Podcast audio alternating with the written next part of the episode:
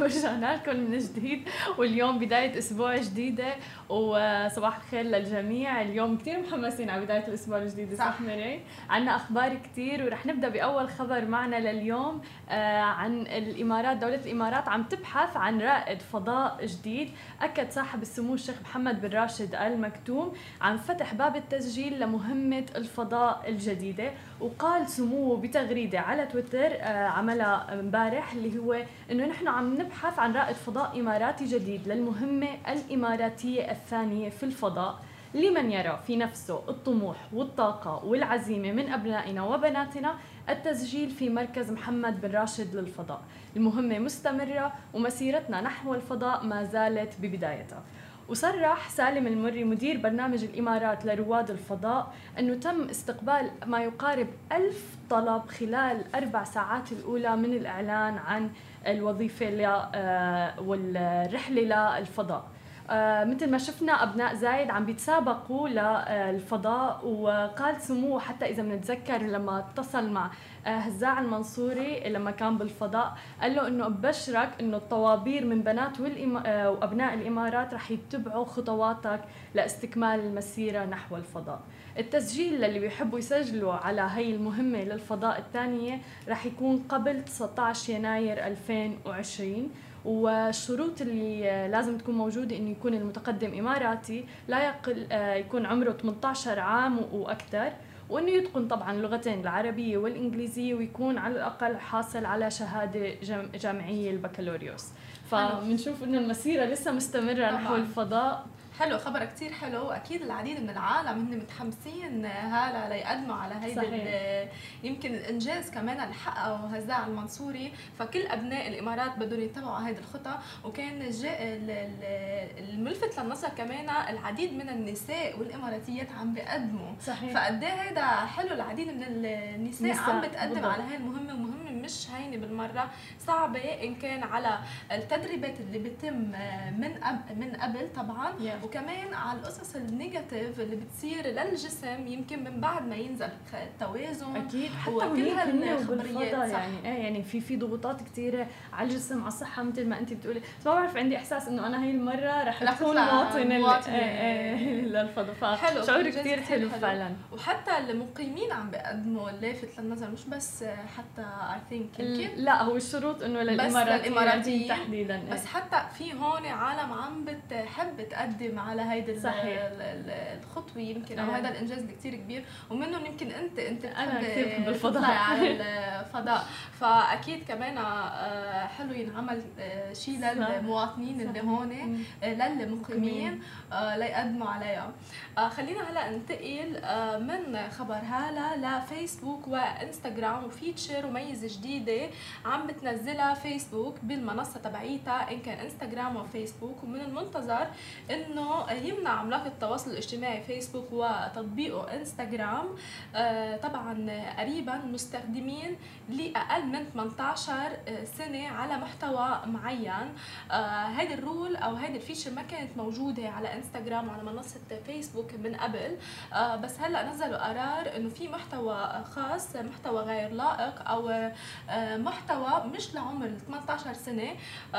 هول الأعمار ما لازم تشوفها طبعا. إن كان تعليميه أو حتى صور أو غيرها. الفيتشر الجديدة اللي حتنزل بعد أسبوع الميزه من إنستغرام رح تطبق بفيسبوك وإنستغرام معا. وطبعا كثير مهمة هذا ال feature لأنه في العديد من نحن بنعرف إنه أي شخص أي عمر بيقدر يفتح account إن كان إنستغرام ولا فيسبوك التابع له وبسهولة في يشوف كل المحتوى الموجود وبيشمل المحتوى اللي بيتم حظره على القاصرين أي صور أو أعمال فنية آه، بتصور النشاط الغير آه، طبعا آه، غير لائق يمكن للاعمار تحت 18 سنة جنبا إلى جنب الإعلانات اللي بتحمل كمان إيحاءات وما ذلك طبعا. ونحن بنعرف إنه العديد من الفيديوهات والصور هلا يمكن بتحط محتوى معين بس هو تعليمي أو تثقيفي صحيح. أو صحي فحتى هول المحتوى رح يمنعوا منهم اللي عمرهم تحت 18 سنة إنه يشوفوه هون بس هذا طبعا ما بيمنع كل اللي فوق 18 سنة إنه يشوفوا هذا المحتوى. آه بعتقد بالأعمار المحددة هول رح يمشوا فيهم إنستغرام وفيسبوك. هذا خبر كتير فعلا حلو ومهم جدا لأنه آه، مواقع التواصل الاجتماعي صارت عم تشاركنا بتربية الأجيال وأطفالنا وهذا شيء كتير مهم. وفعلا أنت مثل ما ذكرتي إنه في كتير آه، مواقع وحسابات آه، بيعملوا بس أخبار صحية. صح. آه ولكن تتعلق بهي الأمور مثلا. وبالتالي كانت إنستغرام قبل عم تحظر الاكونت كامل من إنه ينشر. آه هلا بتوقع يعني هذا الخبر لسه أفضل؟ اللي هو إنه لا بس اعمار معينه لأنه هذا طبعا بناشد كل شيء بيتعلق بالتوعية أكيد. هذا. فما فيهم المحتوى الصحي أو المحتوى التعليمي والتوعيه يشولوه على منصات شبكات التواصل الاجتماعي. لا بخلوه لعمر معين. اللي هو تحت ال 18 سنة. صحيح. آه وكثير في تحذيرات طبعا على العمر اللي بحطوه آه، فيسبوك مم. أو حتى انستغرام المستخدمين لما بيعملوا إنشاء صح تسجيل للحساب. للحساب فكمان بيتسكر بعتقد حسابات عدة إذا بيلاقوا طفل صغير مم. أو حلو بتعرفي حتى يوتيوب مثلا عاملين يوتيوب للأطفال. صح. يعني صار كثير مهم فعلا هذا الموضوع لأنه فعلا مثل ما حكينا مواقع التواصل الاجتماعي صارت تماما عم تشاركنا. آه، بإنشاء العقلية تبعنا وتبع أطفالنا حتى. صح exactly آه خلينا هلا نروح ل break قصير وبنرجع مع ضيفنا على سماشي تي في من جديد من بعد ال break ومعنا ضيفنا باستوديو سماشي تي في محمد فداء حوراني مؤسس فيدز برو صباح الخير. صباح النور أهلا وسهلا فيكم. كيفك اليوم؟ الحمد لله تمام. شو أخباركم؟ تمام الحمد لله. مشرقين. تسلم يا الله يسعدكم. آه، حابين نبلش معك. تحكي لنا عن فيدز برو كيف بلشت ومن إمتى بلشت؟ آه، فيدز برو هي شركة صغيرة ناشئة وصاعدة. آه، عمرها تقريبا أربع سنين. هلأ عم تدخل عامها الخامس. هي شركة عنيت بالبداية إنه تكون تطور مثل تطبيق صوتي. يكون هذا التطبيق هو للكتب الصوتية بالوطن العربي يثري المحتوى العربي آه، بحيث إنه تكون مثل تطبيق مثل امازون هاي التطبيقات اللي اللي اللي آه، أنشأتها مثل اوديبل آه، وغيره مسموع صحيح فإنه يكون مثل رديف لإلها بس ولكن بالعالم العربي. فهون كانت الفكرة نشأت بهذا الصدد. ومن ثم لدواعي تمويلية ما تم المضي قدما بهذا المشروع. ولكن دخلنا المشروع من باب آخر وهو إنه ننتج الكتب الصوتية ونزود هاي التطبيقات فيها. حلو. فبتسجلوها عندكم بالاستوديو بالضبط إيه فبنعمل آه، فرق آه، تسجيل آه، كتب صوتية. بنجيب مؤديين أصوات بنجيب مهندسين أصوات. ونعمل ورش آه، تسجيل صوت وطبعا بتمر ب process كبير process اللي هو انتقاء الصوت المناسب للكتاب المناسب للقصة طبعاً. المناسبة لطريقة الإلقاء المناسبة لل يعني بدخل فيها مبدأ ال storytelling كثير حلو آه. آه طب إذا بدنا نحكي عن بدايتك برياده. الأعمال ومشوارك خبرنا عن بدايتك برياده الأعمال البداية كانت آه، صراحة شوي آه، صعبة وكانت تحدي بيني وبين آه، يعني ممكن تكون طريفة المسألة. في شخص تحداني بمسألة إنه نبدأ بالمشروع وهو بدأ يعني بدانا أنا وياه. ومن ثم تحداني إني أكمل فيه ولكن الحمد لله كملت قلت لك غيرت طريقة الإنتاج. و زبطت معنا يعني كان تحدي بين شباب. بالضبط كان تحدي. والحمد لله خلال يعني آه، أول 25% من المدة المتوقعة المحطوطة بدراسة الجدوى إنه إنه المشروع آه، آه الحمد لله قدر يغطي رأس المال ونجح.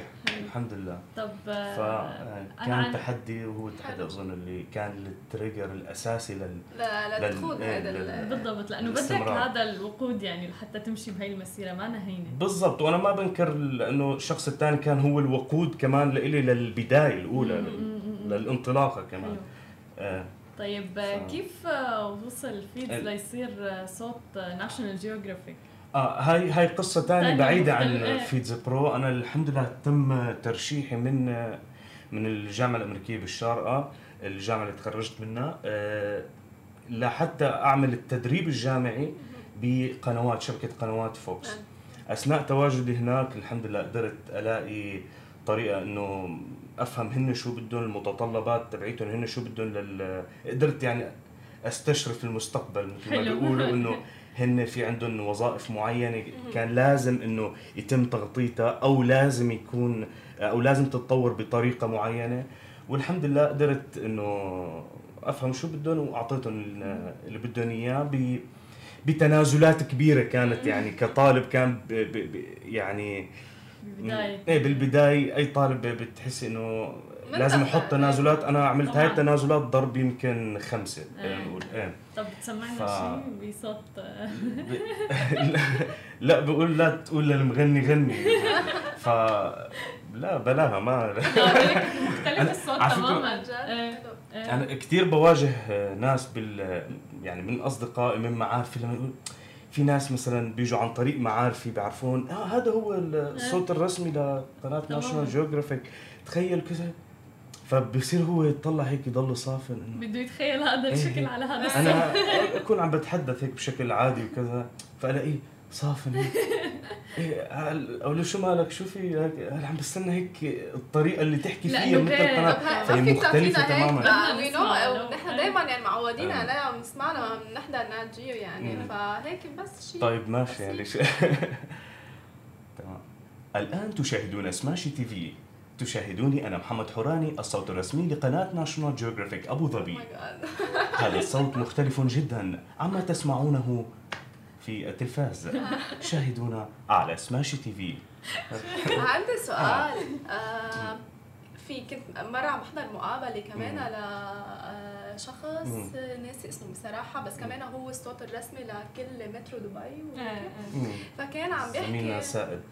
إيه فكان عم يحكي عن حدا سأله يعني المذيعة قالت له إنه أي شخص لازم يكون عنده صوت حلو ليعمل إلقاء ولا هيدا تدريب. يعني أنا مثلا بحب إلقي هيك. يمكن ما عندي هيدي الخامة القوية. مثل في في بنات حتى عندها خامة كثير قوية. فهذا تدريب ممكن أنا أي حدا عنده صوت حلو. المسألة ما أنا معجزة وما أنا صعبة لا آه، بالتدريب بصير هذا الشيء. وأنا أعطيت كثير ورشات وفي في كثير كانوا شباب وصبايا عندهم آه، خامة صوت جيدة ولكن إلقاء لغوي تعيس جدا. عرفتي؟ آه، بس كانوا فورا مع التدريب مع ال يعني ال tips اللي أعطيهم إياها مع المتابعة أنا لأنه مهندس صوت أيضا. فأنا بعرف كيف ال voice over هو ورا المايك وبعرف كيف مهندس صوت آه، أمام ال حلو. أمام المكسر. خلينا نقول كيف التعامل بينهم.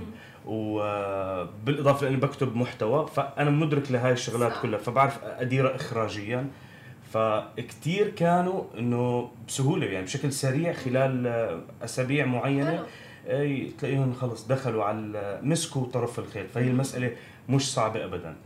الفكرة إنه بس في عندك عالم الصوت مثله مثل عالم التمثيل تماما هو آه، ما في فرق كبير بينه. يعني في كل شخصية لها صوت معين تماما. لها كاركتر معين بالبقلة. إيه ف وال وال وال ومؤدي الأصوات وال voice over talent هو أيضا لازم يكون بعقلية الممثل.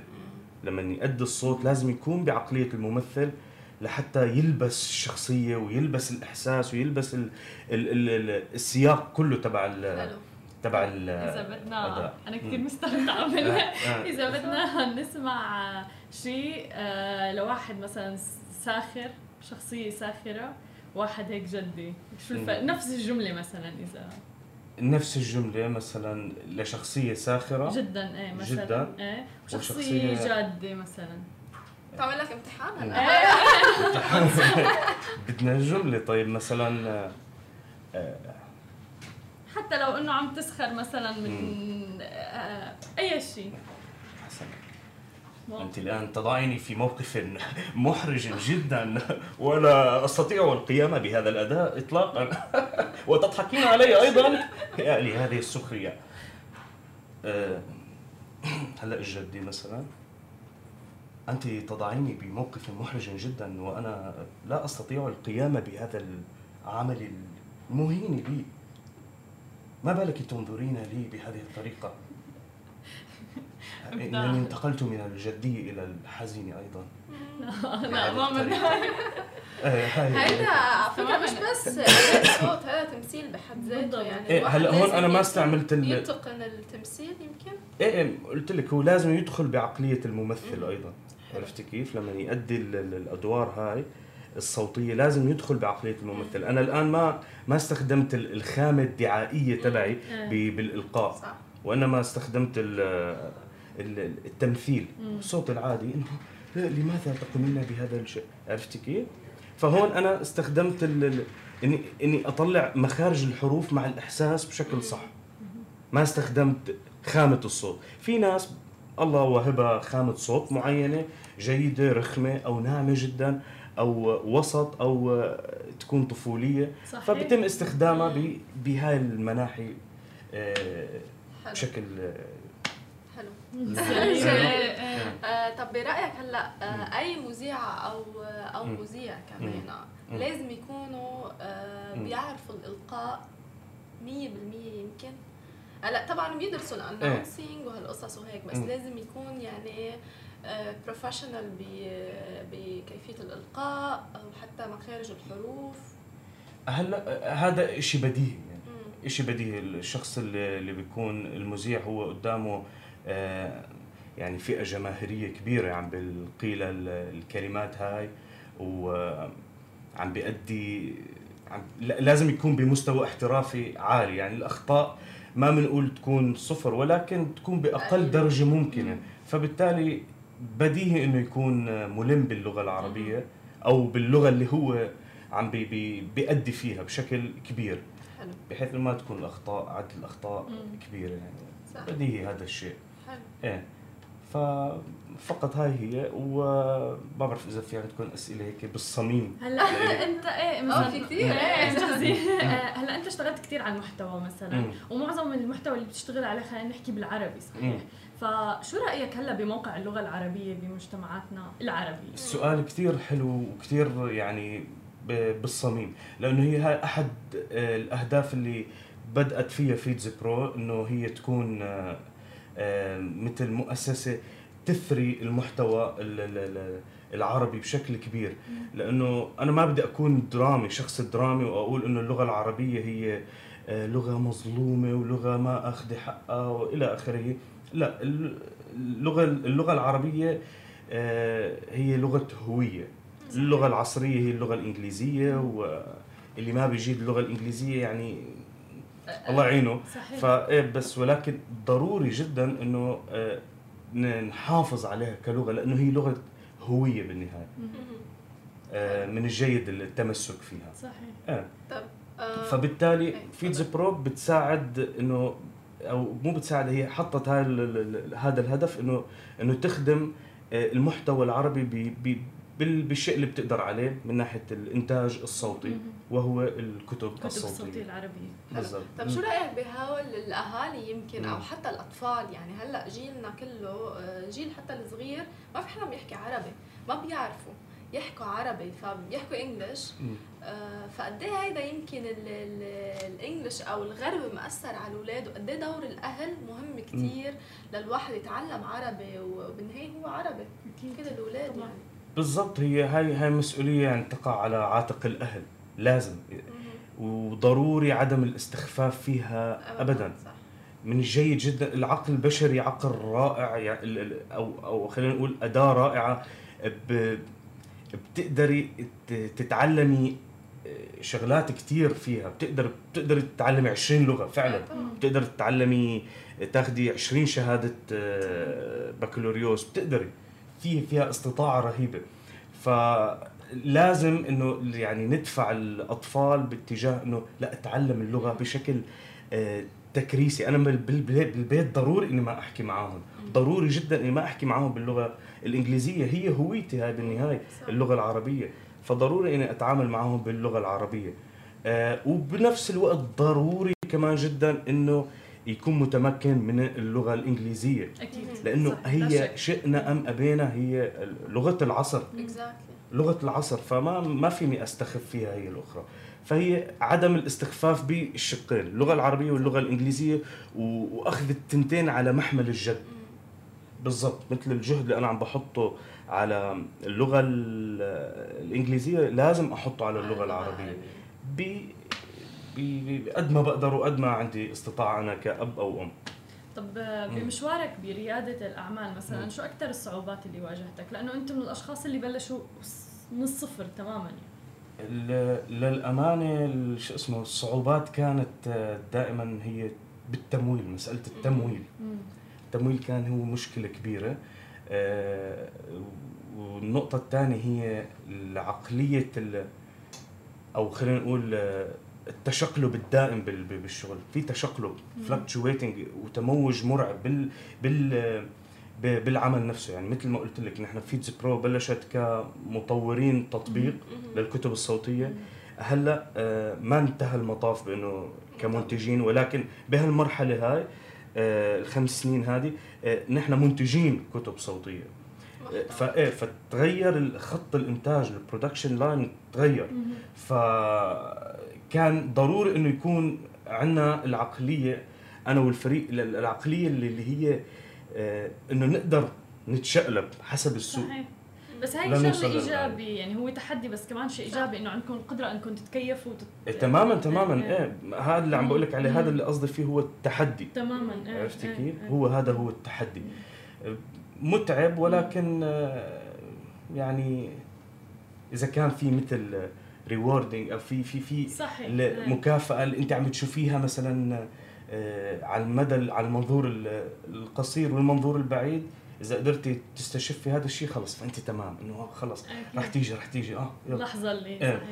وأيضا يعني الصبر. الصبر لازم أنا بظن إنه ما ما لازم يكون فقط في صبر لازم يكون في مستوى أكبر من الصبر اللي هو التوليرانس الجلد. الجلد. وهذا ما بتيجي غير من الإدراك الكبير لكل شيء حلو. حوالين المشروع الريادي حلو. آه طب إذا شوي نحكي بشق المحتوى. قد إيه صعب لتعملوا محتوى أو to create content قد إيه صعب وشو ال steps اللي بتروحوا أنتم فيها؟ هلأ كمحتوى آه نحن عادة المحتوى اللي اللي بننتجه بننتجه للمشاريع اللي غير الكتب الصوتية لأن الكتب الصوتية بتجينا من دور النشر. صحيح. جاهزة مكتوبة ولكن نحن إيه بنلقيها. هلأ في الشق الآخر اللي نحن بنسويه اللي هو الإعلانات التجارية. بنعمل إعلانات تجارية فنعمل أغاني هيب هوب دعائية وتجارية. فبكون هو الصعوبة بال بطريقة كتابة النص بما يتناسب مع عقلية مثلا الفئة خلينا نقول بالفعل إيه، اللي هو الجمهور المستهدف إيه، يعني ثقافيا بدك تكتبي حسب الشيء اللي يتماشى مع ثقافته هو مع أكله وشربه ويومه وكذا. إيه. ففي صعوبة هون لازم تكوني جدا أنت مطلعة على طب يعني هل تي... صح هل هيدا بيعني إنه مثلا إذا انت عم تكتب محتوى للسعوديين for example آه. عندك شخص السعودي لازم أو لأ؟ أنت بتعمل كل هيدا ال search مثلا بتكتب إيه لأ لا لابد من ال research ولابد من الاعتماد على الفئة اللي موجودة اللي عايشة مثلا آه، على السعودي نفسه. okay. اللي عايش بهذا آه. الوسط. صح عرفتي كيف؟ صح. آه لابد إنه كمان الاعتماد يعني على مو السعودي اللي عايش بالإمارات يعني بدك فعلا وهذا كمان شخص جيد آه. السعودي اللي عايش بالإمارات هذا مطلع على الثقافتين. صح. مالتي كلتشر وكمان الشخص اللي مثلا الفلسطيني أو الأردني أو السوري اللي صار له مثلا عايش هون آه 30 سنة. 20 سنة هيك فاهم ومتشرب الثقافة هاي المتداخلة. آه ف فهدول الشخصيات بيقدروا إنه يكتبوا بكذا خط ويكتبوا بطريقة مبدعه هدول لابد من الاعتماد عليهم بكتابة المحتوى. وأحيانا مثلا صوتيا خلينا نقول هاي كتابيا صوتيا آه، آه، بتفرق معنا نحن على حرف. حرف معين إنه بطريقة الإلقاء آه، أثناء الاستوديو إنه ببين هاي لا هاي هاي اللكنة رايحة شوي بحرينية أو مم. شوي سعودية أو أو شوي إماراتية أو كذا. فبتفرق يعني أحيانا على عم تحكي على الإماراتية وراح يتغير هذا قد صعب. هيدي بصراحة مش بس تعليم هيدي تالنت يعني هيدي بتخلق مع الإنسان بحس. اللي بي- بيقول اللهجات العدة شو إيه، رأيك بهذا ال- هاي جيد يعني. إيه، لا إنه هي بتتطلب صقل كمان. يعني لابد من إنه يكون الواحد قلت لك متشرب ثقافة ال- ثقافة الهون. عرفت حلو. كيف؟ ثقافة اللي هناك وثقافة ال... و... وجيد جدا إنه يكون متشرب ثقافة اللي هناك وثقافة الهون. حلو. عرفت كيف؟ آه، مع مثلا مستوى تعليمي معين مع آه، مستوى آه، خلينا نقول آه، آه، ورشات عمل معينة متابعة هاي تزبط بالأخير حلو. إيه. طيب هل صعب تختاروا الأصوات هاي لتأدي تحديدا مثل ما حكيت الكتب الصوتية؟ لأنه المحتوى بيجيكم. إيه. إيه. فعلا صعب كتير. نحن بال مثلا بالسنة الماضية لحتى كان عندنا باتش معين مجموع وجبة كتب معينة. آه، اضطرينا إنه نعمل كاستنج لحوالي 900 شخص. إيه. أخذنا منهم تقريبا شيء سبعة إيه سبعة واو. أشخاص إيه. صعب فكان- إيه صعب صعب. حدا يكون عنده ف لأنه كان كمان الكتب الصوتية نحن ما بنختار فقط أي مؤدي نحن بنختار المؤدي اللي يكون هو ضليع باللغة العربية. ضروري إيه. ضليع إنه لأنه غير مسألة يعني في مدققين معنا وفي ناس بتدقق وكذا آه والنص بيكون مشكل ولكن أنت عم تحكي عن كميات ضخمة من الكتب ساعات ضخمة صح إيه ف يعني شو اسمه كنا نختار ب- بعناية آه، إيه، إيه، مبين. وبطريقه طب شو عليه. بالفنانين اللي بيلقوا مثلا آه، لنكون يمكن رسوم متحركة أو غيره بيختاروا آه، فنان معين ليلقي هيدي يمكن كرمال آه، شهرته أو الصوت تبعه. سؤال جيد. لا هي بتقدر تقول التنتين. لأنه أنا سبق وحكيت لك هلأ قبل شوي إنه لازم يكون المؤدي يدخل بعقلية الممثل. مم. فانت أول إشي بتجيب الممثل هو فاهم العقلية اللي عم بيمثل فيها. صح. فاهم الكاركتر كيف عم إيه. بتحرك كذا وعم ب... عم بتحرك مثله. تمام؟ آه الفكرة الثانية آه هاي أنت خلص خلصتيها. مسألة إنه لبس الشخصية المؤدي. المسألة الثانية هي ال آه، آه، آه، البرا البرا ما لا مو البرا ال- هو نفسه بحد ذاته هو براند آه، هو brand هو فعلا الممثل. آه. إيه إيه الممثل نفسه هو brand فبالتالي عم بيعطي آه، boost عم بيعطي وهمية. دفشه أو لل لل صح لما. بنشوف بالأفلام إنه الشخص الفلاني الممثل الفلاني هو بالأفلام نحضر إيه، لأنه فورا. صوته إيه، إيه. بالضبط. فأنت بتجيبي الممثل مع جمهوره تعال تماما. تماما للكرتون مسوي. credibility حتى لل... للمشاهد يعني كمان إيه إيه. ممكن بيعطي credibility عالي مصداقيه جيدة للهاي بانه آه، في ال- ال- ال character عم بيطلع بشكل جيد بالضبط و-. طب. هل هيدا بيأثر على المواهب مثلا في كثير عالم آه، بشوفها يمكن على سناب شات أو حتى مم. على انستغرام وهيك تلقي وكثير مهضومة وحلو مش مشهورة. ما عندها هيدي الفرصة يمكن آه، لحدا يكتشفها. هل هيدا بيأثر كمان على المواهب المخبأة يمكن؟ هلأ أنا بشكل تقريبا شبه يومي بتواصلوا معي آه، موهوبين وعن جد أصوات رائعة وجيدة وكويسة. ولكن أنا ما بقدر أتابع مثلا معاهم بشكل مباشر آه، بشكل فردي كل شخص. فبالتالي قلت لك نحن لما يكون في عندنا كاستنج فورا بنتواصل معهم تعالوا. في عندنا كاستنج آه، تجربة أداء. في عندنا مثلا آه، ورشات عمل تعالوا إذا بدكم تسجلوا فيها. آه، إيه ولكن ال ال ال أنا ضعت عن السؤال. هيدا- المواهب المخباة مواهب المواهب المخباة هي بتيجي عن طريق هاي الشغلات عن طريق هاي ال- ال- ال- ال- الطرائق أو الميثودولوجيز هي إنه تعالوا أنتم بتيجوا آه، من خلال تجارب الاداء بتيجوا من خلال ورشات بتم اكتشاف هاي المواهب. حلو. آه، غير هيك ما ما أظن في طرق تانية يعني. أتوقع إلا- ال social media عم ال social تسهل هلا وال social media هي نحن التواصل معظم بيكون عن طريق ال social media ال social media حصرا. إيه. وفقط هاي هي بالنسبة طب، للمواهب. من وين اجى الاسم فيدز برو؟ الاسم فيدز برو فيدز تحديدا. يعني. أنا راجعت هذاك النهار أصلا عملية التطور تبع الاسم كان لأنه أنا محمد فداء حوراني. هذا اسمي محمد فداء حوراني معظم اللي اسمائهم محمد مظلومين ما ما بيكون إيه، ما. بيقولوا له محمد بيقولوا له لأنه اسم منتشر كثير. فصعب ال- إيه. يمكن أو شيء إيه فبختاروا يا اسم الأب أو أو اسم العيلة. العيله إيه. فكانوا أنا يقولوا لي فداء على اسم والدي فمع الوقت يعني فداء فداءه هيك يتغير الاسم من شلة للثانيه فداء فدائي فدو فدي فيدز آه. ففجاه فيدز انتشر كثير هذا الاسم صح فاستغليته قلت. إيه دعائيا جيد يعني لذيذ صح إيه. صح. فيدز وبحمل بحمل فكرة يعني أنا عم بحاول أحطها بكذا آه، مشروع اللي هو إنه في بودكاست عم نشتغل عليه هو اسمه استفيدز. إيه إن شاء الله بأول السنة الجاي راح يكون معلش بدي أستغل إيه، المنصة إيه، شو في بليز. استفيدز استفيد. إيه.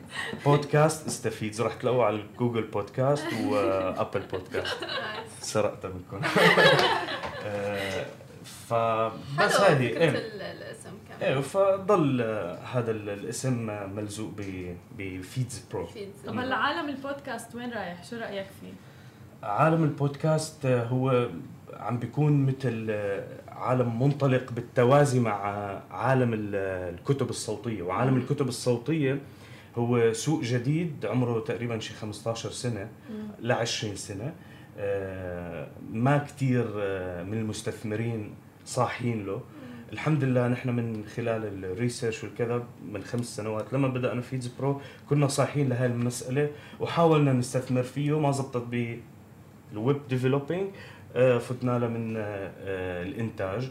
آه، هو سوق صاعد لا يعني لا شك فيه. آه، يعني تقريبا الكتب الصوتية أو المحتوى المسموع خلينا نقول ساهم بأنه يرفع مثلا ب- بأمريكا بدور النشر الأمريكية 40% من المبيعات بالسنوات الخمس. إيه. وهذا كان استشراف من المستثمرين إنه لا لازم ينضخ فلوس لهون لهاي المشاريع لحتى لأنه صاعدة وهن ما بيعرفوا قد إيه في تعب فيها. فالبودكاست نفس الشيء يعني إنه ما إيه. بيعرف قد إيه في تعب لأنه المحتوى يمكن اللي اللي بينسمع هو أصعب من اللي محضور لأنه عندك فيجوال عندك طبعا مثلا عم بدك بس بالضبط. العالم بس عم تسمعك. بدك جهد. مشان بالضبط. تنتج هذا المحتوى بالضبط ال- يعني هو أخف هو كتكلفة أخف. عشان نكون واقعيين أكيد لأنه أخف. من البيت إيه. ممكن تقوم بإنك تعمل بودكاست مثلا بالضبط بس ولكن لحتى تعملي بودكاست آه، ناجح. آه، جيد وناجح بدك مثلا مؤثرات صوتية طبعاً. بدك تعرف كيف آه، طريقة إخراجية مش والله تعال يلا نحط مايكروفونين و- ويلا نحكي وكذا. هذا من طريق من من منظور professional طبعا بالضبط إيه يعني هاي كمان في كتير احصائيا ما ما في كتير ناس ما في بتسمع أول 20 ثانية. وبتخلص. أكيد. بس كمان كثافة ال- ال- الإنتاج الموجود على منصات البودكاست كبير. ليش؟ لأنه كمان سهل إنتاجه. مم. بس ولكن مو سهل إنه أنا صح أسحب ال- المستمع طبعا. آه، بشكل جيد. فلحتى أسحب ال- المستمع بشكل جيد لازم أحط إشي ملعوب ب- هذا. طبعا وهذا اللي بيميز بودكاست عن ثاني طبعا بالضبط هاي طيب آه، مثلا إذا بدنا نعطي المشاريع المستقبلية غير بودكاست لفيدز برو أو. هيك شو شو وين تطمح إنك تشوف فيدز برو بالمستقبل؟ ال- للأمانة هو اللي بدينا فيه بفيدز برو هو بحب أنتهي فيه آه، بس ب scale كبير. اللي هو إنه إثراء المحتوى العربي لأنه اللغة العربية لغة آه، لغة هوية صح. ولغة يعني يتحدثها تقريبا آه، 400 مليون شخص. نص مليار تقريبا مم. هذا رقم ما مرعب آه عفوا رقم مرعب. مو ما قليل إيه. وهي تعتبر أصلا رابع آه، لغة انتشارا مم. بالعالم و حرام ف- نخسر هالمكانه أكيد. إيه، طبعاً. وإلى مكانتها التاريخية هي صحيح. كلغة فهي لغة هوية فنحن من حابين بفيدز برو إنه نثري هذا المحتوى آه، العربي. حلو. حلو وقد إيه عم. نشوف آه، محمد عم نشوف العديد من الصينيين الأجانب عم بيتعلموا عربي. يعني بكذا حدا التقيت وسبيشال صيني مم. قاعد عم يحكي عربي ومزبوط مخارج الحروف تبعوله. يعني قد إيه. بنبسط ال- عن جد؟ هي ال- شو اسمه هن تقريبا الصينيين يعني بهاي عملية ال- ال- ال- الاكتساح الاقتصادي تماماً، للكوكب. كله. فيعني من البديهي إنه إيه، يكونوا إيه. يتعلموا لغات كل ال- اللغات. إيه، كل اللغات عن يعني؟ إيه، بس فعلا بمعرض شرق الكتاب مؤخرا هاي السنة كان كثير في دور نشر صينية. حلو كمان. أنا ما كنت أشوف هذا الشيء شخصيا من قبل. قبل ما كان موجود. فتقريبا شفت لي شيء تقريبا ثلاثة أو أربع دور نشر وإلكترونيات كانوا. الكتب آه، الإلكترونية. صحيح. حتى بدبي مول ال signs آه، في آه، مو بس عربي إنجليزي صار في صيني كمان. وعم يدرس كمان عم يدرس هون. أنا مثلا بنتي عم تدرس كوري يعني قد إيه عن جد ليش شو اللي حببك لكوري بدي أدرس إنه في حدا بغني كوري ما بعرف شو. بحبهم ففاتت معهد كوري عم تدرس. بس قد إيه لافت بالنظر الصينيين والكوريين والعالم هون عم تدرس عربي وعم تحكي بالفصحى. فعن جد هذا الشيء بيبسط صحيح. فنحن نأمل أنه كمان نثري اللغة العربية من خلال الكتب الصوتية أو البودكاست أو آه، أي أفكار ثانية جيدة ولذيذة. مثل ما الكوريين آه، سحبوا كثير من الفئة الشبابية صح. عن طريق الأغاني الكي بوب هي تبعيتهم. صحيح. إيه ف سحبوا المستمعين من العالم لحتى يجوا ويتعلموا ثقافتهم. فنحن نأمل أنه آه، نساهم بشيء. صح. على السنوات القادمة. باللغة العربية بحيث إنه نسحب المستمعين العالم. thank you لك. محمد استمتعنا كثير بلقائك. الله يخليك آه هيدا كان لقائنا مع محمد من فيدز. رح نروح break ورح نرجع مع ال live رجعنا لكم من جديد من استوديو سماشي تي في ومعنا آه، ضيفتنا المميزة آه، اللي إجت طبعا ببدايات آه، سماشي تي في. حنان دكتورة حنان. hi كيفك أول شيء الحمد لله تمام. دائما سعيدة بتواجدي معكم في استوديو سماشي تي في. سعيدين كثير بوجودك معنا اليوم.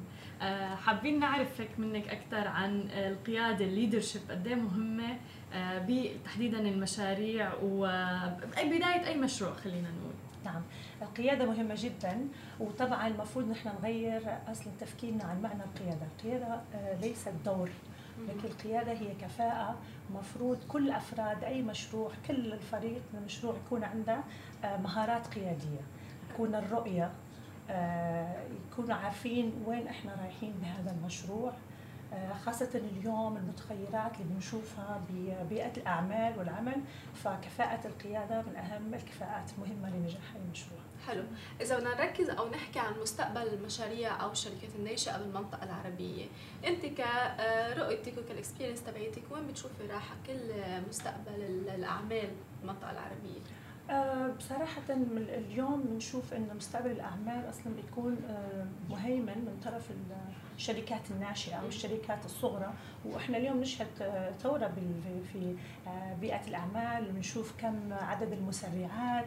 كم عدد حاضنات الأعمال البرامج آه، التي تساعد وت يعني تحاول تشجيع الشباب على إطلاق مشاريعهم فأظن إن مشروع مستقبل بيئة الأعمال في العالم العربي سيكون بدرجة أولى آه يعني مساق من طرف الشركات الناشئة والشباب خاصة. حلو، طيب كنا عم نحكي حتى تحت نعم. الهواء على موضوع ال emotional intelligent الذكاء العاطفي وقد إيه مهم، قد إيه مهم حتى بالمشاريع. طبعا. حتى بالعلاقات أنا بتوقع جدا مهم صحيح. الواحد يكون يعني كيف الواحد ممكن يبني هيك سكيل يعني آه أول شيء لازم الوعي الذاتي صحيح الوعي الذاتي أهم شيء ان أنا أكون واعي بمشاعري وأكون واعي بكيف آه، تكون ردة فعلي كل ما تصير مثلا آه، يصير نقاش يصير اختلاف في الرؤية فلازم يكون أوعى إيش كيف ممكن أتحكم في ردة فعلي لما يصير في اختلاف في الرأي لما يكون مثلا خاصة أصحاب مشاريع الصغرى مرات بيكون عندهم تعلق آه تعلق بفكرتهم. فمفروض دائما أنصح أصحاب المشاريع الصغرى لا تتعلق بفكرتك ايموشنلي آه أو عاطفيا لأن الفكرة بالآخر لازم تكون تستجيب لمتطلبات السوق. صحيح. تستجيب لمتطلبات العميل. وأحلامك أنت. وأحلامك أنت. إيه، جميل أن يكون عندنا فكرة ولكن أنت تريد إطلاق مشروع ناجح وليست فكرة. وهنا وين وين بيكون الفرق ما بين هل لدي فكرة أم لدي فرصة مشروع ناجح؟ حلو حلو. هيدي كمان التوعية بحسب بحد ذاتها لأنه كل واحد بيكون الشغف يمكن عم بقوده ل آه، ليفتح مشروع معين. طب إذا بدنا نحكي من التسويق والابتكار قد إيه اثنيناتهم مهمين ينوجدوا لأي نجاح مشروع؟ التسويق طبعا هو اللي بيخلق القناه اللي بتوصل المنتج أو الخدمة إلى الفئة المستهدفة أو أو العميل. لا الابتكار هو الطريقة كيف نسوق بطريقة ابتكارية يعني إحنا اليوم عندنا التغيير اللي بصير صاير اليوم في بيئة الأعمال يعني تغيير سريع جدا وشمل كل المجالات وكل النقاط. فإذا ما غيرنا آه، تفكيرنا عن كيف نسوق وهذا دائما بيجي بأنه إحنا ننتبه للفئة المستهدفة. دائما يكون عندنا تواصل واتصال وعلم ووعي بمن نستهدف لمن نسوق كيف تتغير متطلباتهم كيف تتطور. إحنا على جيلنا طريقة التسويق اللي إحنا متعودين عليها أو حتى يعني طموحاتنا بالحياة مختلفة عن الجيل الألفي مختلفة عن الجيل اللي مثلا خلق في العالم الرقمي. فلازم يكون عندنا دائما تجديد وهذا التجديد بيكون مرتبط بوعينا وبتعرفنا على الفئة المستهدفة. دائما حلو. حلو كثير آه طيب آه، بمسيرتك مع التعامل كثير مع رواد الأعمال وهيك آه شو أكبر صفة أهم صفة لازم تكون موجودة عند رائد الأعمال؟ المثابرة. آه. المثابرة اللي عندنا مسيرة ريادة الأعمال وأنا يعني من من هذه الفئة فئة رواد الأعمال. الشغف طبعا جميل الشغف لأنه هو اللي بيعطينا آه، كيف نصحى كل يوم الصبح وإحنا حابين نواصل لتحقيق هذه الفكرة. ولكن آه، المثابرة أهم شيء لأن مسيرة صعبة ومش كل باب نطرقه بيفتح من أول مرة. صح. فلا وممكن يكون الفشل كيف نتعلم من الفشل؟ ونتقبل تقبل الفشل والمثابرة حلو. آه، أنت كثير على الإنستغرام تبعولك كمان بتعطي توعية نعم. وبتحكي بريادة الأعمال والمرأة ودور المرأة نعم. هلا قبل ما نروح دور المرأة بريادة الأعمال كنت عم تحكي آه، كل شيء بيتعلق بالاي اي أو الذكاء الاصطناعي.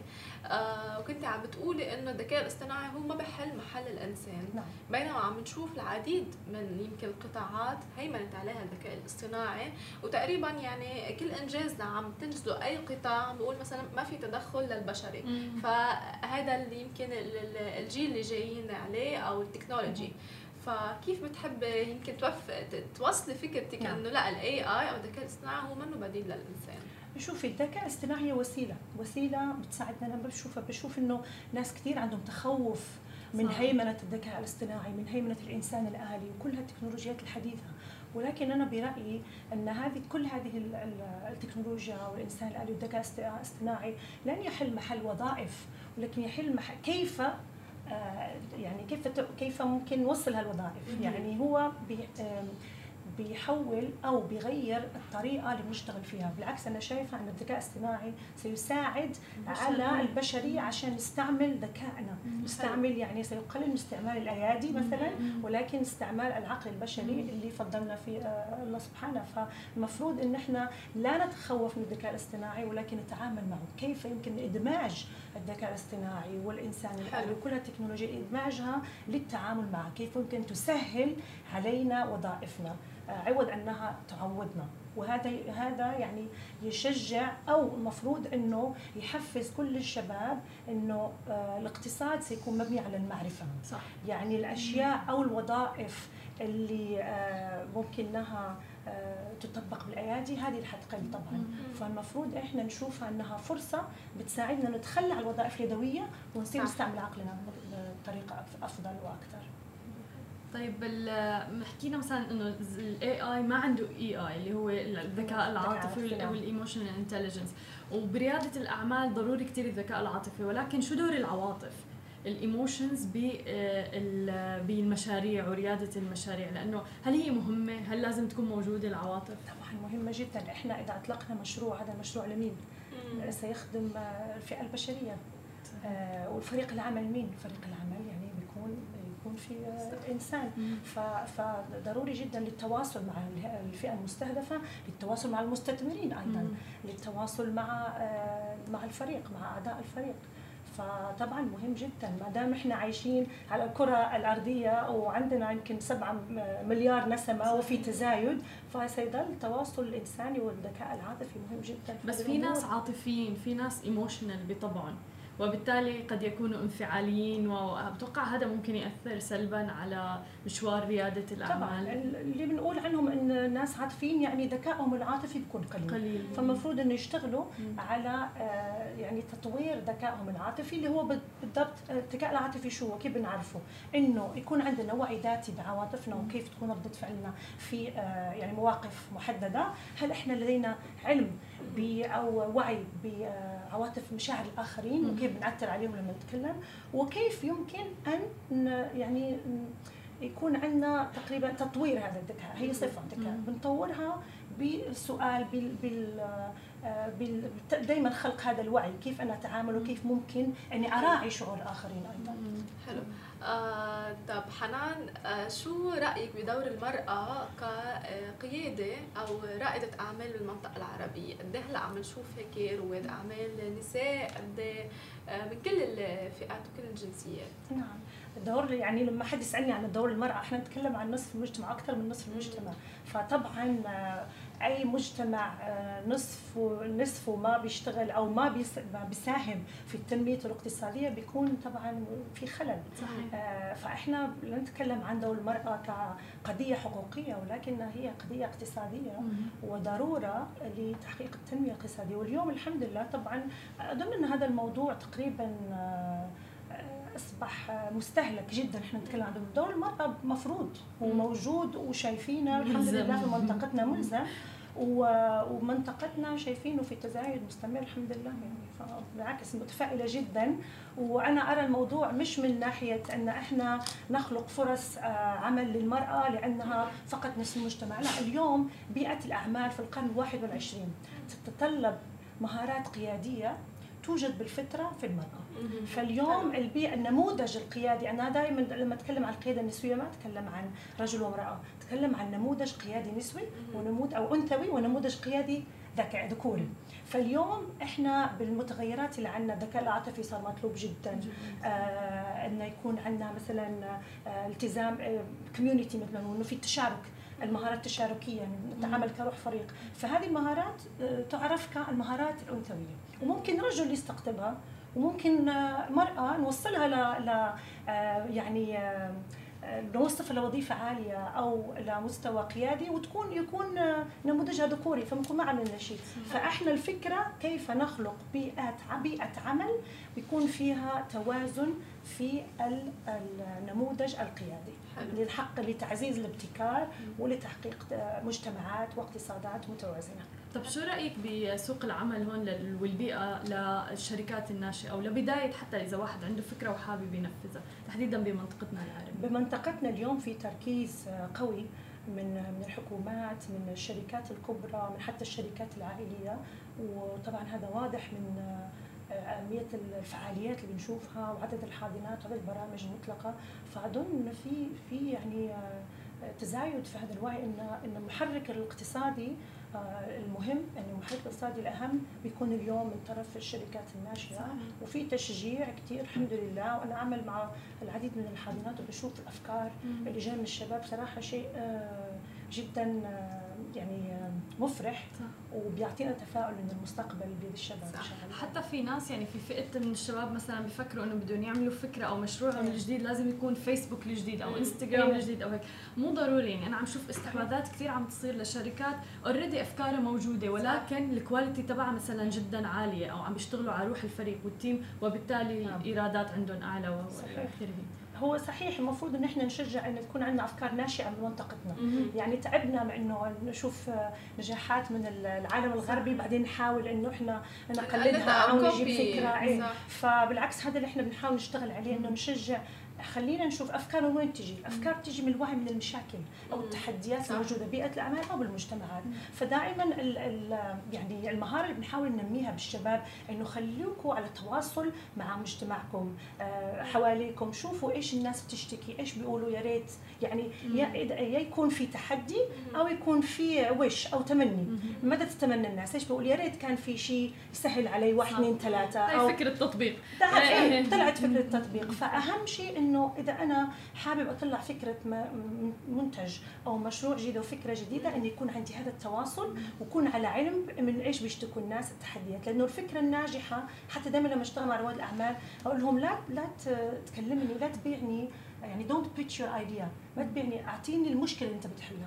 لأنه إذا المشكلة أو التحدي اللي أنت حابب يعني تلاقي له حل بهذه الفكرة وهذا المشروع وهذه الخدمة اذا التحدي موجود وحسيت إنه موجود valid فطبعا 100% بتنجح. بس مش أنا عندي فكرة قاعد ونزلت عليها الفكرة مثل تفاحة نيوتن وخلاص لازم ليش ما تكون ناجحة؟ لا لازم تكون نابعة من تحدي آه، موجود وشايفينه وفي ناس كثيره بتشتكي من هذا التحدي أو تتمنى هذه الخدمة. طب إذا بدك تعطي نصيحة يمكن لكل شخص هلأ بده يفتح يمكن مشروعه الخاص فيه غير إنه يكون تحدي ومشكله نابعه ويلاقي لها حل. شو نصيحتك؟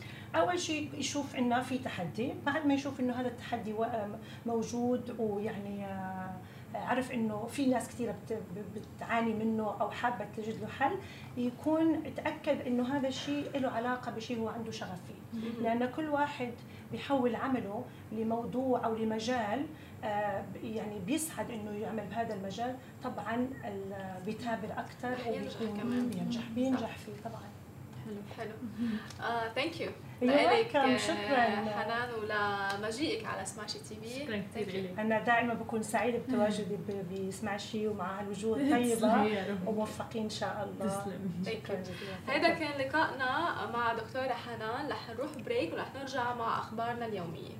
ورجعنا لكم من جديد من بعد ال break وعنا أخبار جديدة لكم وأول خبر معنا من بعد ال break هو عن أمر ملكي لفتح باب التجنيس لشريحة واسعة من المبدعين آه، الملك سلمان آه، أصدر أمرا ملكيا بفتح باب الجنسية السعودية. الفئات اللي رح يكون مصرح لها لتأخذ هي الجنسية هي الكفاءات الشرعية الطبية العلمية والثقافية والرياضية والتقنية والمتميزون وأبناء القبائل النازحة في السعودية وأبناء السعوديات ومواليد السعودية أيضاً.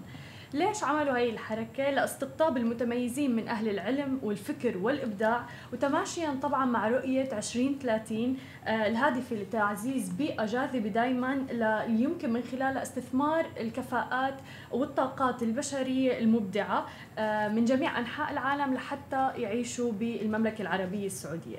هلأ أوامر التجنيس ما رح تتجاوز آه الحد الأعلى لها رح يكون 300 آه أمر تجنيس سنويا وبتوقع إنه هي خطوة جدا بمحلها لأنه هي كثير رح تختصر الوقت لحتى آه، توصل لأهداف آه، رؤية 2030 لأنه من أهم العناصر لرؤية 2030 واللي هي اكثرها تحديا هو العنصر العلمي والجانب العلمي اللي بيتناول الابتكار والاختراعات والإبداع طبعا آه، بجميع التخصصات. طبعا هذا نحن ما بنشكك بقدرة المملكة العربية السعودية من ناحية الإبداعات والاختراعات لأنه الأرقام أصلا بتثبت بذلك ولكن آه، في أهداف كبيرة لرؤية 2030 فبالتالي هون هن عم بيختصروا الوقت عم بيجيبوا هاي الكفاءات لأنها تكون موجودة بالسعودية ويوصلوا لأهداف صح. آه، رؤية 2030 والتخصصات والأفراد اللي رح يكونوا آه، كفؤين لهي لأمر التجنيس هن العلماء الشرعيين علماء الطب الصيدلة. وشوفي إنه دائما التركيز رح يكون على الاي اي الذكاء الاصطناعي. هلأ المهيمن بالضبط على كل على كل كل كل القطاعات. الطاقة النووية النفط الطاقة المتجددة حتى آه، الذكاء الاصطناعي مثل ما حكينا إنترنت الأشياء والتطبيقات وكمان البيانات الضخمة اللي هي الداتا المعروفة وهندسة البرمجيات والتطبيقات.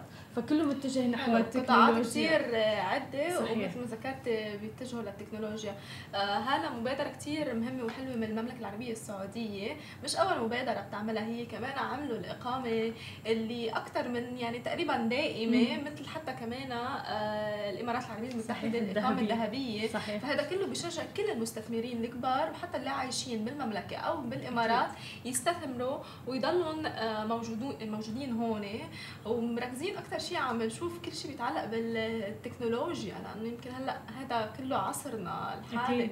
أكيد كله مركز على الاي اي مثل ما حكيتي دائما بيركزوا عليه التكنولوجيا البيانات الضخمه صح. التطبيقات فكتير حلو إنه عم بيجذبوا يعني آه، كل هدول الناس وعم بيشجعوهم يعني عن طريق مثلا أمر التجنيس يعني أمر كتير كبير صح أمر كتير كبير ومبادرة كتير جديدة مم. للمملكة العربية السعودية وهذا بيعود طبعا عائدات كتير هائلة على المملكة صحيح. بعيدا عن كل القطاعات اللي كانت هي أصلا آه، معتمدة عليها اللي هو النفط فهلأ أكثر شيء رايح على التكنولوجي وكمان على السياحة بالمملكة العربية أكيد ما فينا ننسى عم تتشجع من كل النواحي وحتى الشركات أكيد. اللي موجودين حتى هذا الموضوع يعني لازم ينظروا له العالم بروح كثير ايجابيه لأنه رح يخلق كمان فرص عمل كتير كبيرة صح. لكل الفئات اللي موجودة بالمملكة العربية السعودية.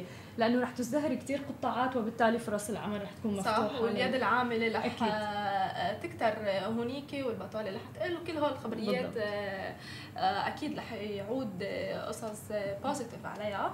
ومن المملكة العربية السعودية خلينا ننتقل لفورد وشركة فورد للسيارات عم بتخطط لإعادة تدوير مخلفات أو كل شيء بيتبقى من قهوة ماكدونالدز وبقايا ماكدونالدز لتصنيع قطع غيار السيارات يعني ف... exactly فهذا الخبر لحاله آه، قد إيه بيأكد على بيئة مستدامة قد إيه بيأكد على يمكن آه، ما ينهدر أي شيء آه، بيتعلق ببقايا coffee أو بقايا أكل. حلو. إنجاز كثير كبير لفورد ولماكدونالدز بهيدي ال collaboration اللي عملوها طبعا مع بعض. وبتخطط فورد لإعادة تدوير مخلفات القهوة بماكدونالدز لتصنيع قطاع غيار المركبات في إطار خطط خطط شركة السيارات الأمريكية لمكافحة التغييرات المناخية.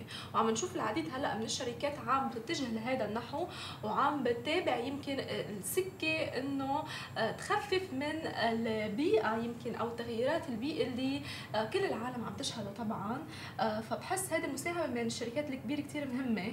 ولو حتى بشيء صغير وهذا بعتقد منه منه شيء صغير كيف إنه بقايا قهوة رح يؤدي لتصنيع غيارات سيارات آه، وبالتالي رح يعود طبعا آه، شيء positive على الشركة وكمان رح تقلل آه، نسبة استخدام البلاستيك والعديد من القصص اللي هي مضرة للبيئة بشكل عام.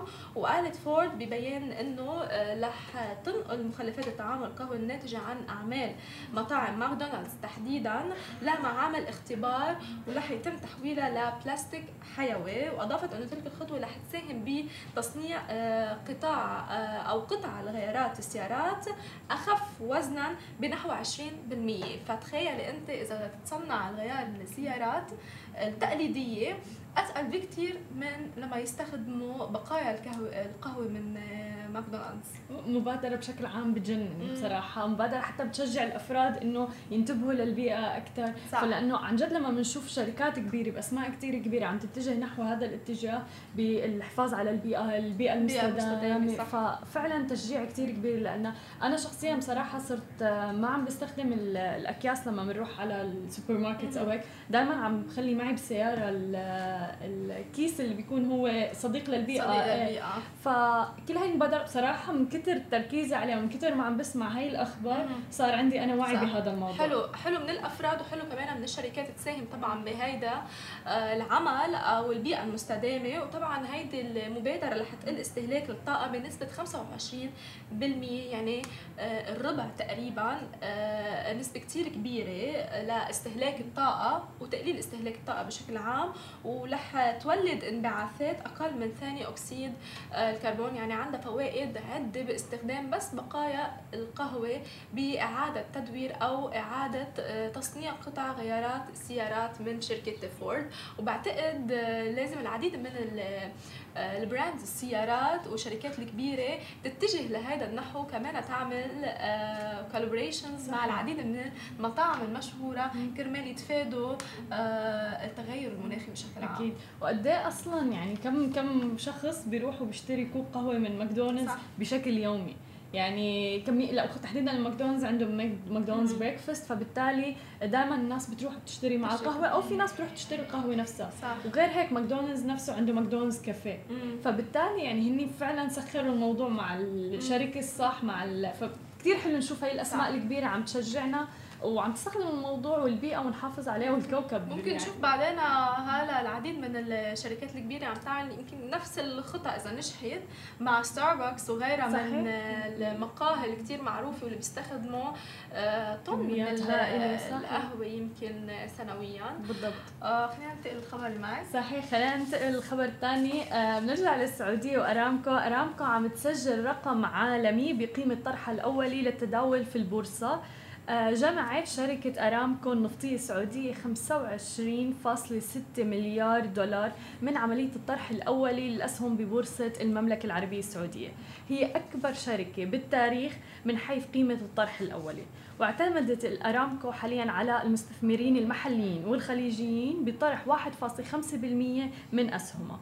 طرحت يوم الخميس السهم الواحد ب 32 ريال سعودي وهو الحد الأقصى لنطاقه الاستدلالي هلا قيمة الشركة وصلت لحد الآن ل 1.7 تريليون دولار، طبعا المبلغ ضخم جدا جدا جدا ولكن المبلغ أقل من طموحات ولي العهد محمد بن سلمان اللي كان بيطمح إنه يوصل ل آه، إنه لا يقل عن تريليوني آه، دولار. ولكن آه لا زالت وأصبحت أرامكو أكبر شركة في التاريخ من ناحية القيمة السوقية عند طرحها للتداول. ولكن ما زال في مخاوف خارجية وعالمية آه، تجاه الاكتتاب بأرامكو. في مستثمرين عالميين ما لسه ما عم يستثمروا بأرامكو. عندهم تخوف شوي منها بسبب عوامل عديدة منها تغير المناخ منها الأمور السياسية. ومنها بيتوقعوا أنه هن تفتقر أرامكو للشركة شركة أرامكو للشفافية. ولكن أكد الوزير الطاقه آه، السعودي الأمير عبد العزيز بن سلمان إنه قيمة أرامكو رح تتجاوز قيمة التريليوني دولار ورح توصل لهي المرحلة. ومثل ما بنشوف في بنوك سعودية كثير عم تساعد كثير كثير موضوع الاستثمار بأرامكو عم تعطي السعوديين قروض بفوائد كثير زهيدة ولكن بشرط إنه يستثمروا باكتتاب أرامكو. فبنشوف في آه، رأيين على هذا الموضوع. صح. في ناس يعني في مخوفة وفي ناس لا بالعكس مندفعة. وفي ناس يعني بالعكس وزير الطاقه قال إنه يعني آه رح يندم اللي ما رح يستثمر بأرامكو بالوقت الحالي. آه هلا مثل ما قلت في آراء كثير عده ونحن واكبنا آه, آه، طرح أرامكو بالاكتتاب العام من قبل ما يبلش الاكتتاب العام بكذا شهر. آه طبعا هذا الاكتتاب العام اللي تاجر أربع سنين. آه نحط كثير أرقام آه وبعتقد رح يوصلوا ل 2 تريليون آه، دولار مع العديد من الدول المجاورة أو دول مجلس التعاون الخليجي اللي عم تستثمر منها الإمارات ومنها الكويت اللي كانوا أكثر دولتين استثمرت بالاكتتاب العام آه، بأرامكو بشركة أرامكو. وبتجدر الإشارة إنه التخوفات اللي عم بتصير لازم إذا بدهم يقارنوا آه، الإيرادات تبعيت شركة أرامكو أو حتى كل شيء اللي بيفوت للشركه بين أرامكو بين ابل وحكينا عنه مسبقا بسماشي تي في. ارامكو إيراداتها أعلى بكثير من شركة ابل ابل الشركة العالميه اللي ما في حدا يمكن ما بيعرف آه، كثير في مستثمرين فيها يعني من من الأفراد exactly. بالضبط والشركات الكبيرة. الكبيرة. فشركة ارامكو بعتقد هن آه، بعدهم مكملين بالاكتتاب العام وبعدهم عم بيحصوا قد إيه آه، أنتجت أو قد طبعا إيه الأرباح. الأرقام الأرباح بشكل عام. وذكرتي هلا إنه البنوك هي عم بتساهم عم بتساهم كثير بإعطاء القروض مش بس للمواطنين السعوديين كمان للوافدين وللأجانب المستثمرين بقلب المملكة العربية السعودية ليستثمروا آه، ويشتروا أسهم بشركة أرامكو.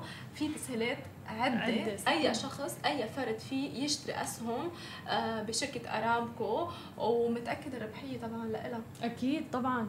فيعني مثل ما حكينا الأرباح لا شك فيها من أكبر الأرباح بالشركات حول العالم. فبالتالي خلينا نشوف نحن أكيد رح نواكب أخبار أرامكو أول بأول. آه، على سماشي تي في. وهلأ خلينا نروح break آه. وبنرجع لكم بأخبارنا. ورجعنا لكم من جديد من بث مباشر لسماشي تي في وتحديدا مع خبر عن سامسونج وعن التليفونات الجديدة وتسريباتها قبل ما تنزل على السوق.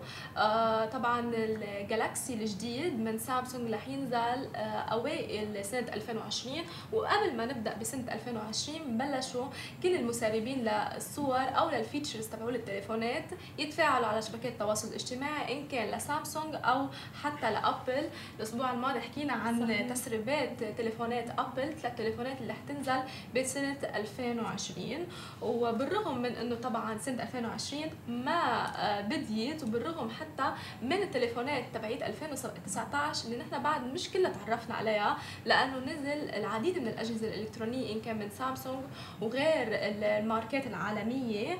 بس تسريبات هاتف جالاكسي اس 11 باوجهها وكل المسربين بلشوا يحكوا على شبكة التواصل الاجتماعي على ال features الجديدة لجالاكسي 11 وبدأت التسريبات بالظهور فعليا على إطلاق هاتف جالاكسي اس 10 بأشهر قليلة. من كم شهر طبعا آه تم الكشف عن آه وتم إطلاق جالاكسي اس 10 وهلأ بلشت كل التسريبات لجالاكسي 11 اس منذ منذ وقت طويل طبعا طبعا بدأت التسريبات تظهر تباعا بدءا من تلك اللحظة. وبقيت بعد التسريبات مخفية عن شبكات التواصل الاجتماعي إن كان رح يكون هو ابديت لجالكسي 10 أو هو رح يكون تليفون شيء جديد كل شيء جديد. آه، بتجي الإشارة إنه سامسونج أطلقت أول هاتف من سلسلة عام 2010 تحت اسم جالاكسي اس ومنحت كل جيل جديد من هذه السلسلة رقما تسلسليا حتى وصلنا بعام 2019 لهاتف جالاكسي اس 10 وهاتف جالاكسي اس 11 اللي حينزل جديد. واستمرت سامسونج على هيدا الموال ليحمل الهاتف الجديد اسم جالاكسي اس 11 آه، كل التسريبات ما حكيت كتير عن شكله للتليفون ما حكيت كتير عن ال features تبعيته بس حكيت إنه هو رح يمكن يجمع آه، بين نوت جالاكسي نوت وبين جالاكسي اس 10 وجالاكسي كل السلسلة تبعت جالاكسي اس. فحيجمع بين ال features تبعول التليفونين وتش uh, حلو يعني أكيد. يجمع ال features تبعول التليفونين لأنه في ناس بتحب هذا الموبايل في ناس محبي النوت مثلا. صح. وبتشير التسريبات إنه نية سامسونج طبعا بدمج سلسلتي هواتف الرائدة اس ونوت لتصبح سلسلة واحدة آه، ورح يطلقوا عليها اسم جديد بجالاكسي 1 آه، فهلأ يمكن لكل محبي الأجهزة رح يروحوا يشوفوا آه، كل الميزات الجديدة لجالاكسي 1 اللي هو حيجمع بين نوت وبين يعني بس بنشوف في منافسة قوية جدا بعالم يعني الأجهزة الإلكترونية وتحديدا الموبايلات. يعني سواء من الشركات الصينية اللي عم تنتج عدد كبير من الهواتف بميزات جدا عالية وتقنية جدا عالية وبتحفظ البطارية حتى لساعات طويلة جدا. وبين مثلا عملاق تكنولوجيا ابل, أبل. آه اللي لسه له محبينه والناس اللي بتروح تشتري له أول بأول وفي سامسونج اللي هيك نتفه اختفى لفترة يعني صح. أو الناس شوي خافوا منه بس هلأ يمكن بيرجع بقوة. فخلينا نشوف يعني. خافوا هلأ منه لأنه هو آه، في نوت في أي ماني متأكدة أي سنة في نوت آه، سبب مشاكل صحيح. آه وانفجر وهالتفاصيل. وحتى الفولد اللي نزل من سامسونج كمان كان في مشاكل بس ذلك العالم آه، اشترت آه، تليفون وهلأ المنافسه اللي كثير قوية على ال 5G أو الجيل الخامس طبعا اللي طبعا. آه، ينطلق لكل التليفونات. هلأ كل هيدا الترند وهيدا يمكن العجقة على الأجهزة الإلكترونية عم بيركزوا على ال 5G والجيل الخامس لكل التليفونات الجديدة اللي نازلة. شو أكثر تليفون رح يدعم ال 5G بتقنية جدا يعني صح. عالية صحيح. برأيكم هلا هيك سؤال يمكن آه، من هلا برأيكم أي تليفون من أي brand رح يدعم أكثر شيء الجيل. الخامس أو ال 5G بأجهزته آه، الإلكترونية جاوبونا على ال live على تويتر آه ما تكونوا حياديين بأي أبداً. بأي ماركة يمكن أنتم بتحبوها بس هيك كل شيء بيتعلق بال technology أي أكثر تليفون رح يحمل صح خلص بنعمل poll كمان على تويتر خلي الناس تجاوب صح. يعني آه وهلا خلينا ننتقل لل startup نجري. آه عم تجمع 15 مليون ريال من جولتها الاستثمارية الأولى. نجري هي أول منصة للأحذية الرياضية أو ال sneakers بالمملكة العربية السعودية. آه الفكرة منها هي تشجيع المجتمع لا آه، يكون أكثر صحة أكثر نشاط وكمان يكون فيه آه، حس الأناقة لأنه ال sneakers صاروا يعني يبدعوا بتصميماته آه، فبالتالي بارتداء هاي الأحذية الرياضية. من الجدير بالذكر إنه باعت أكثر من 100 ألف حذاء هذا العام ومدة التوصيل عندهم وصلت ل 24 ساعة خلال 24 ساعة بكون واصلك الطلب. فبالتالي بهي الدقة العالية بكل هي ال quality بتقديم الخدمة آه، قدروا إنه يجمعوا 15 مليون ريال بالاستثمار لشركه نجري. آه، وبعد الحصول على تمويل بقدر هو حوالي 4 مليون دولار خلينا نقول. آه، خطط عم تخطط نجري التوسع مو بس بالمملكة العربية السعودية ولكن بالإمارات درجة أولى وبالكويت وبعدين بدهم ينتشروا بدول مجلس التعاون. والشركة بتهدف إلى جمع مبلغ لسه أكبر وأكبر اللي هو 13 مليون دولار. ما في جدول زمني محدد لهذا الاستثمار الثاني أو الجولة الثانية من الاستثمارات ولكن عم تهدف ل 13 مليون دولار لزيادة بصمتها الجغرافية للعلامه التجاريه نجري وثاني شيء لخطوط الإنتاج تبعها تنتج أكثر ولتطوير علاقات كولابوريشنز وتعاون تكون جديدة. كثير حلو لما بنشوف شركات ناشئة صغيرة محلية من آه، منطقة العربيه عم تجيب استثمارات باسعار جدا عالية بمبالغ جدا جدا مرتفعة حلو عم ينطلق كمان من المملكة العربية السعودية من صحيح. من المنطقة العربية هذا لحاله بشجع الواحد كمان يشجع هول الشركات الناشئة. وحتى ذكرت إنه خلال 24 ساعة يمكن هذا أهم شيء. صحيح. آه بالنسبة للي عم يطلبوا اونلاين إنه تكون التوصيل كثير سريع. وعلى فكرة عم نلاقي العديد من يمكن المحلات موجودة بمطرح ما نحن ساكنين ما عم بنفس اليوم. إيه؟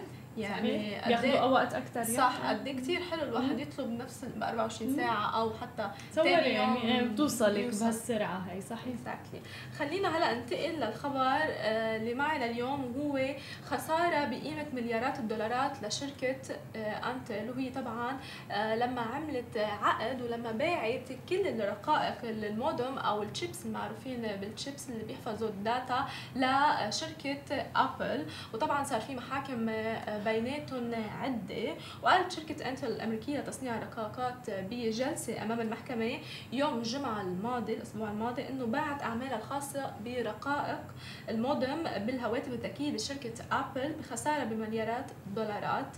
آه، مدعية إنه شركة كوالكوم أجبرتها على الخروج من السوق طبعا كل هيدي المشاكل اللي عم بتتم بين الشركات الكبيرة وخاصة بال data والشيبس تبعولهم عم بتأدي لمحاكم آه، محاكم دولية بيناتهم وقضايا كبيرة وقدمت انتل هذه الإدعاءات بمذكرة آه، موجزة أمام محكمة الاستئناف بالولايات المتحدة حيث تسعى كوالكوم آه، لإلغاء قرار مكافحة الاحتكار الشامل ضدها بعد خسارتها دعوة أمام لجنة التجارة الفيدرالية بأمريكا طبعا هذه القضية صارت بين شركة أنتل الأجهزة الإلكترونية الصينية آه، كوالكوم وكمان شركة أبل. وبيذكر إنه وزارة الدفاع الأمريكية ووزارة الطاقة قالت بشهر يوليو إنه رح تكون كوالكوم هي مورد موثوق بتكنولوجيا الجيل الخامس من ومن المستحيل استبدالها على المدى القصير في حال توقفها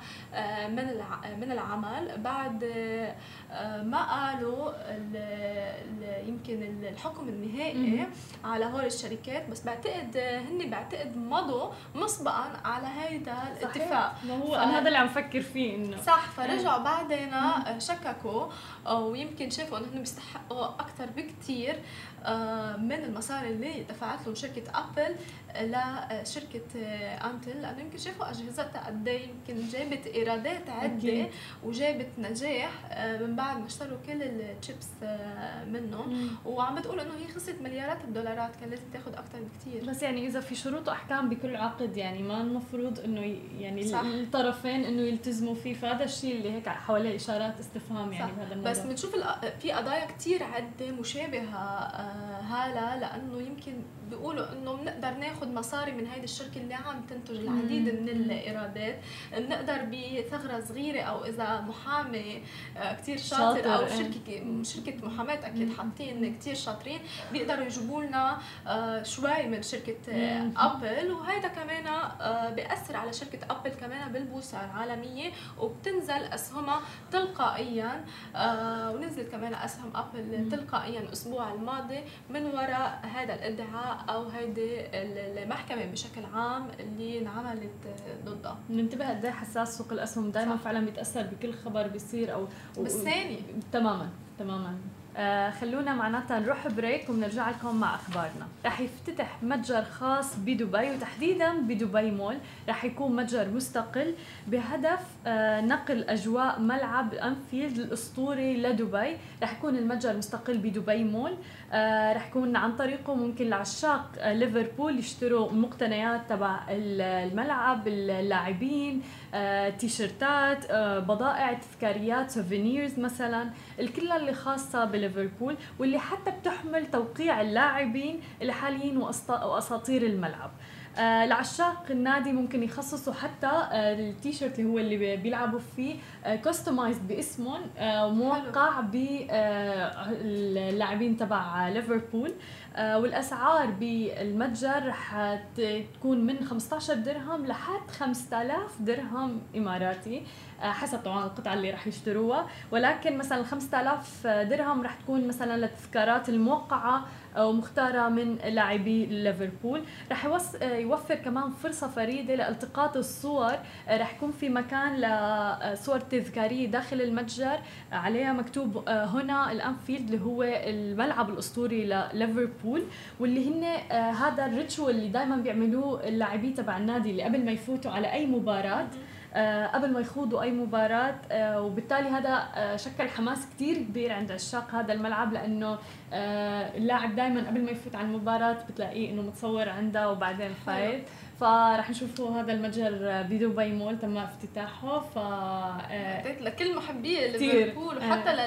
لل football بشكل عام بس للمنتخب بشكل خاص. صحيح. آه بس عندي شيء أعرف شو هو ال 15 درهم لأنه نحن بنعرف هول القصص.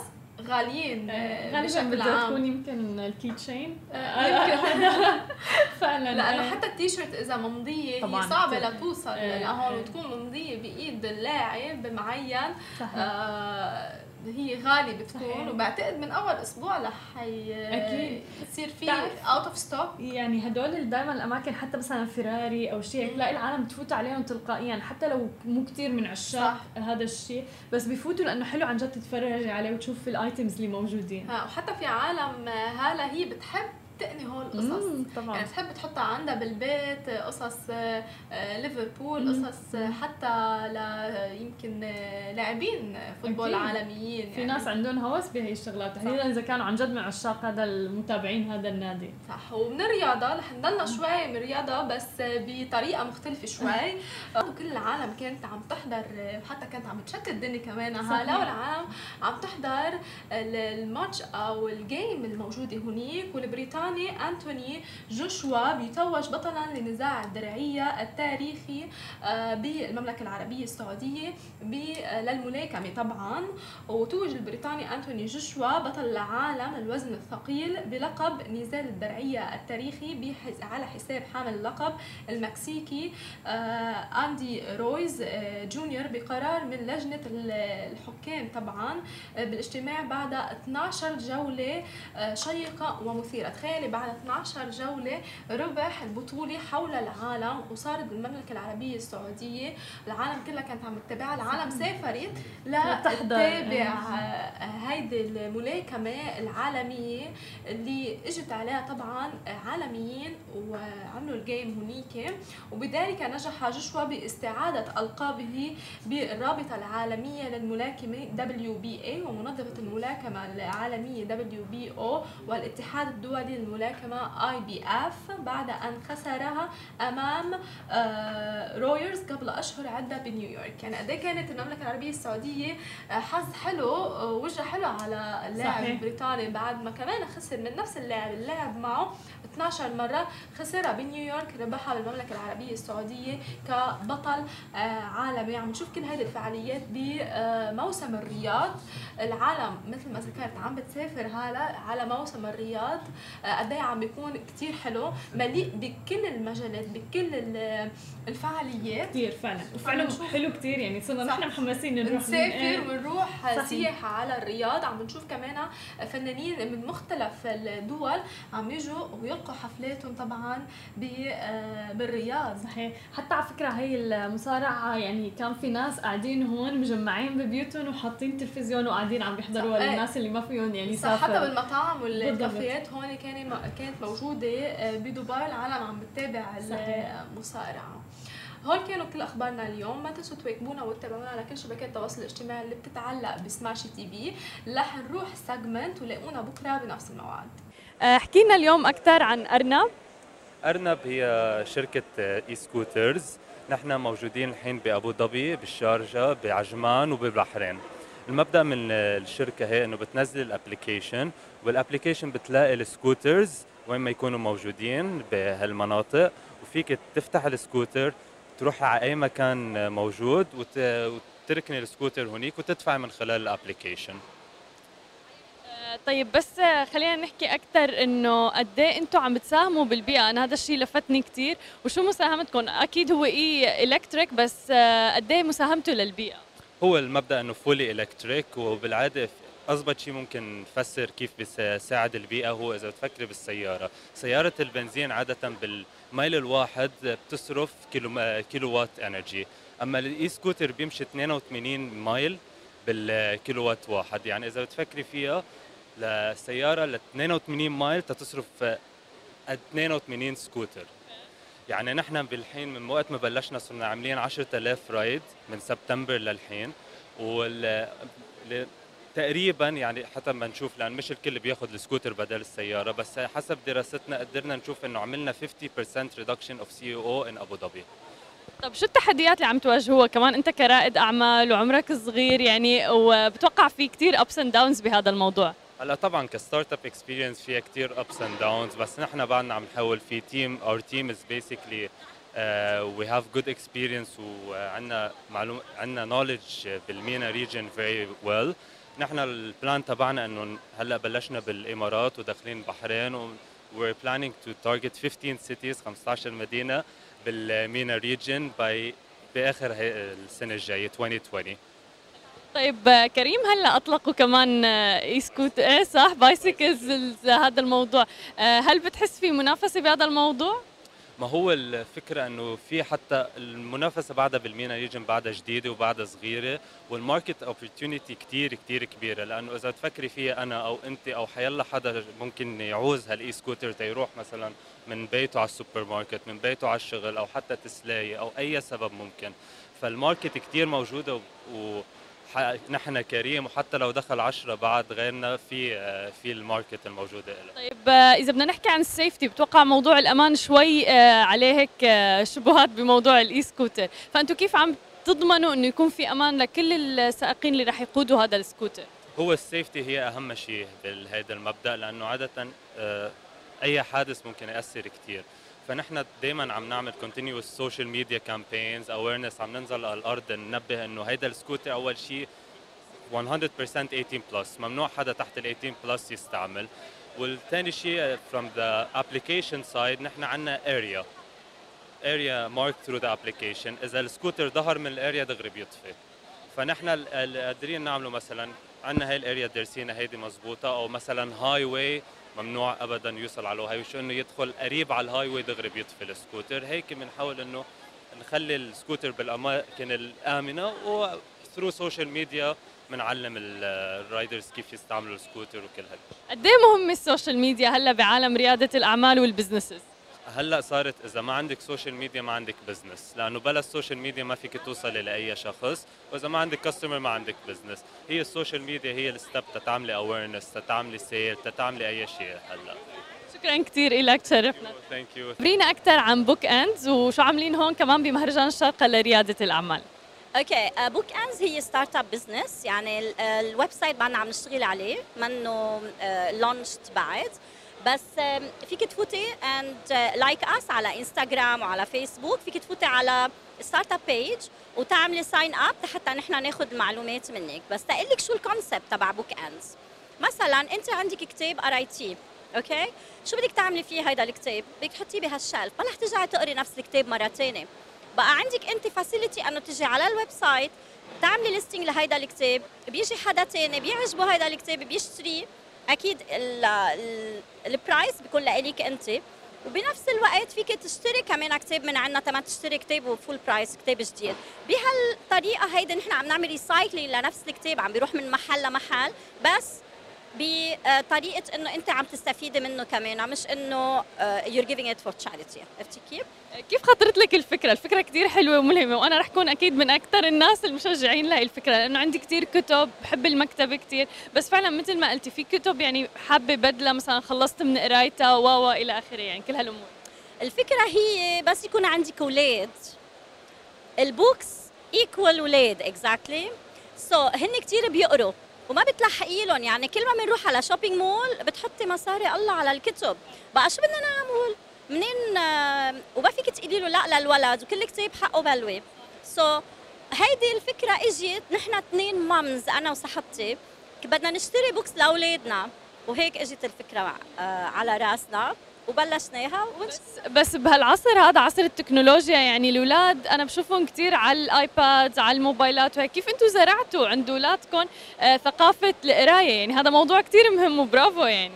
لاقول لك شغلة مزبوط إنه ال e-books موجودين. بس إذا بتشوفي الأولاد كيف بيشتغلوا على ال e-books بيمرقوا هيك عليه للكتاب. يعني موجود الكتاب as e-book بس ما في ولد عم بيقرأ. بعده الكتاب ال physical بعدها قيمته موجودة فيه. بقى مشان هيك خاصة كتب الصغار مثلا هيدول بيرجع بيعيدوا مرة واثنين وثلاثة. بس لما بيكبر شوي الولد بيقرأ لها الكتاب مرة وحدة بس. بس على الكتب الصغيرة بتقريها كذا مرة. بقى مشان هيك طلعت الفكرة حتى لو موجود ال e-books وموجودين ال audio books وكل شيء بس الكتاب ال physical بعدها قيمته موجودة وما رح بتموت. وتحديدا يمكن للأولاد الصغار مثل ما قلتي بصير في تفاعل بالكتب تبع الأطفال. طيب إذا بدك تنصحينا بكتاب هيك بيغير حياة الأشخاص من من خبرتك أنت ومن قرايتك أنت؟ شو ممكن مثلا أي كتاب؟ أول شيء إذا ما نحكي عن الأولاد الصغار في كتير كتب بال market. بس أنا أكثر كتاب بحبه هو Gruffalo تبع جوليا دونالدسون ما بعرف إذا بتعرفيه. بس إذا لإلنا نحن أنا مغرومة بكتاب اسمه Start with Why لسايمون سينيك. I love that book. وكتير بقرأ. كتير يعني ما في عندي كتاب معين بحبه بس هيدا بضلني أفكر فيه أو ما بعرف مأثر فيي بطريقة I have no idea why كيف؟ ما بعرف بس I love starts with why. يمكن أثر فيك كمان لحتى تبلشي هذا المشروع إيه؟ هذا المشروع براسنا من قبل ما أعرف start with why. حلو ممتاز. الله يوفقكم يا رب. thank you خبرنا أكثر عن دكتوري شو فكرة هذا المشروع؟ دكتوري online services دكتوري للخدمات الإلكترونية. هي أول شركة مرخصة من قبل وزارة الصحة البحرينية في تقديم استشارات إلكترونية عن بعد بحيث إن الخدمة متاحة للأفراد وبإذن الله بتكون متاحة للمؤسسات آه، ك ك ك كالسجون والمدارس آه، والمؤسسات الخاصة آه، والشركات طبعا. فدكتوري نطمح أن نكون أكبر مستشفى إلكترونية في منطقة الشرق الأوسط بإذن الله سبحانه هل بتواجه صعوبة مثلا بالناس ليثقوا بياخذوا استشارات حاليا بهذا الموضوع عن طريق ال website؟ والله هو بشكل عام خصوصا في الخليج آه، الثقة في التكنولوجيا آه، في صعود وإحنا وإحنا كرواد آه، ندش السوق في audience for it ويّا تقدم التكنولوجيا ويا ويا تطور الناس واستعانتهم بالتكنولوجيا نشوف إن إن الناس بتزيد ثقتهم آه، في التكنولوجيا وفي هالخدمات آه، خصوصا لما تتكلمين عن عن خدمة طبية عن بعد آه، الناس الناس يشوفونها ك فيها فيها نواحي إيجابية وفيها نواحي سلبية لكن هي يعتمد على الشخص ومدى ثقته بالتكنولوجيا وإحنا طبعا كشركة دكتوري آه، نوفر آه، الأطباء المرخصين آه، من قبل وزارة الصحة البحرينية سواء كانوا أطباء في البحرين متواجدين أو في الخليج أو في العالم. طيب شو مستقبل دكتوري وين بنشوفه؟ والله نطمح أن نكون متواجدين في كل مكان. مثل ما قلت لك إحنا نبي نقدم آه، نبي نستعين في التكنولوجيا في حل المشاكل الصحية اللي الآن نواجهها آه، خصوصا آه، في الخليج أنت عندك من أكبر أسواق العالم خصوصا لما لما أنت تتكلمين عن مجال الصحي الحكومات حاليا قاعد تضخ مبالغ هائلة في هالمجال دي ورغم هالمبالغ ذي إلا وأن للحين في هال gap ذي اللي في ال telemedicine sector أو الخدمات الصحية الإلكترونية. آه، والميزة في دكتوري إن ال patient يقدر يحصل له آه، طبيب on demand فيعني مو بلازم ينتظر. وبسعر معقول جدا و it's private and secure platform HIPAA compliant ف فاي إن شاء الله الله يوفقكم يا رب. وياك إن شاء الله الله يسلمك. خبرنا عن كادو عن مشروع كادو وإمتى بلشتوا وشو خططكم كمان؟ Okay كادو هو عبارة عن gifting app جاي من كلمة من كلمة فرنسية cadeau is French word وإحنا الفكرة منه إنه تنسهل عملية الشراء لل users اللي هم ما عندهم وقت يشتروا طبعا هدايا أو ينزلوا على السوق تعرفوا زحمة وال traffic وهي الشغلات كلها. فإحنا حبينا we shifted into e-commerce وال business عبارة حتكون عن تغطي أكثر من categories منها products منها delights ومنها experiences ال experience راح تكون عبارة عن vouchers زي grooming meals spa adventures زي skydiving AMG let's see فهذه related لل experience أما related لل products حيكون عندنا home and lifestyle وال beauty and wellness kids و tech and gadgets وعندنا leather and goods so هاي كمان related لل products لل related لل delights حيكون عندنا ال cakes balloons dates healthy bites flowers فهذا كله حيكون under كادو وحيكون launching ال app تبعنا إن شاء الله بديسمبر 15 before ال Christmas و طيب بس هيك عم تختصروا على العالم يعني ما عاد الواحد أصلا عم بيحط مجهود بالهدية صحيح؟ مزبوط. مو هاي الفكرة منا صراحة. لأنه بتعرفي هلأ آه، كثير ناس عم بيحتاروا شو يشتروا وما عم بيلاقوا أصلا وقت ليروحوا يشتروا. فإحنا we are trying to save time لل buyers تبعونا وبنفس الوقت نعطيهم variety of prices وال products as well طب بس فيها خصوصيه ال- الهدية يعني مثلا فيها customize أو شيء هيك لحتى الواحد يحس إنه في مجهود لما عم توصلوا الهدية يعني. إحنا الفكرة من كادو كلياتها إنه إحنا we are not selling بس product إحنا بنعطيكم product is with service and experience يعني أول شيء ال quality حتكون جدا ممتازة.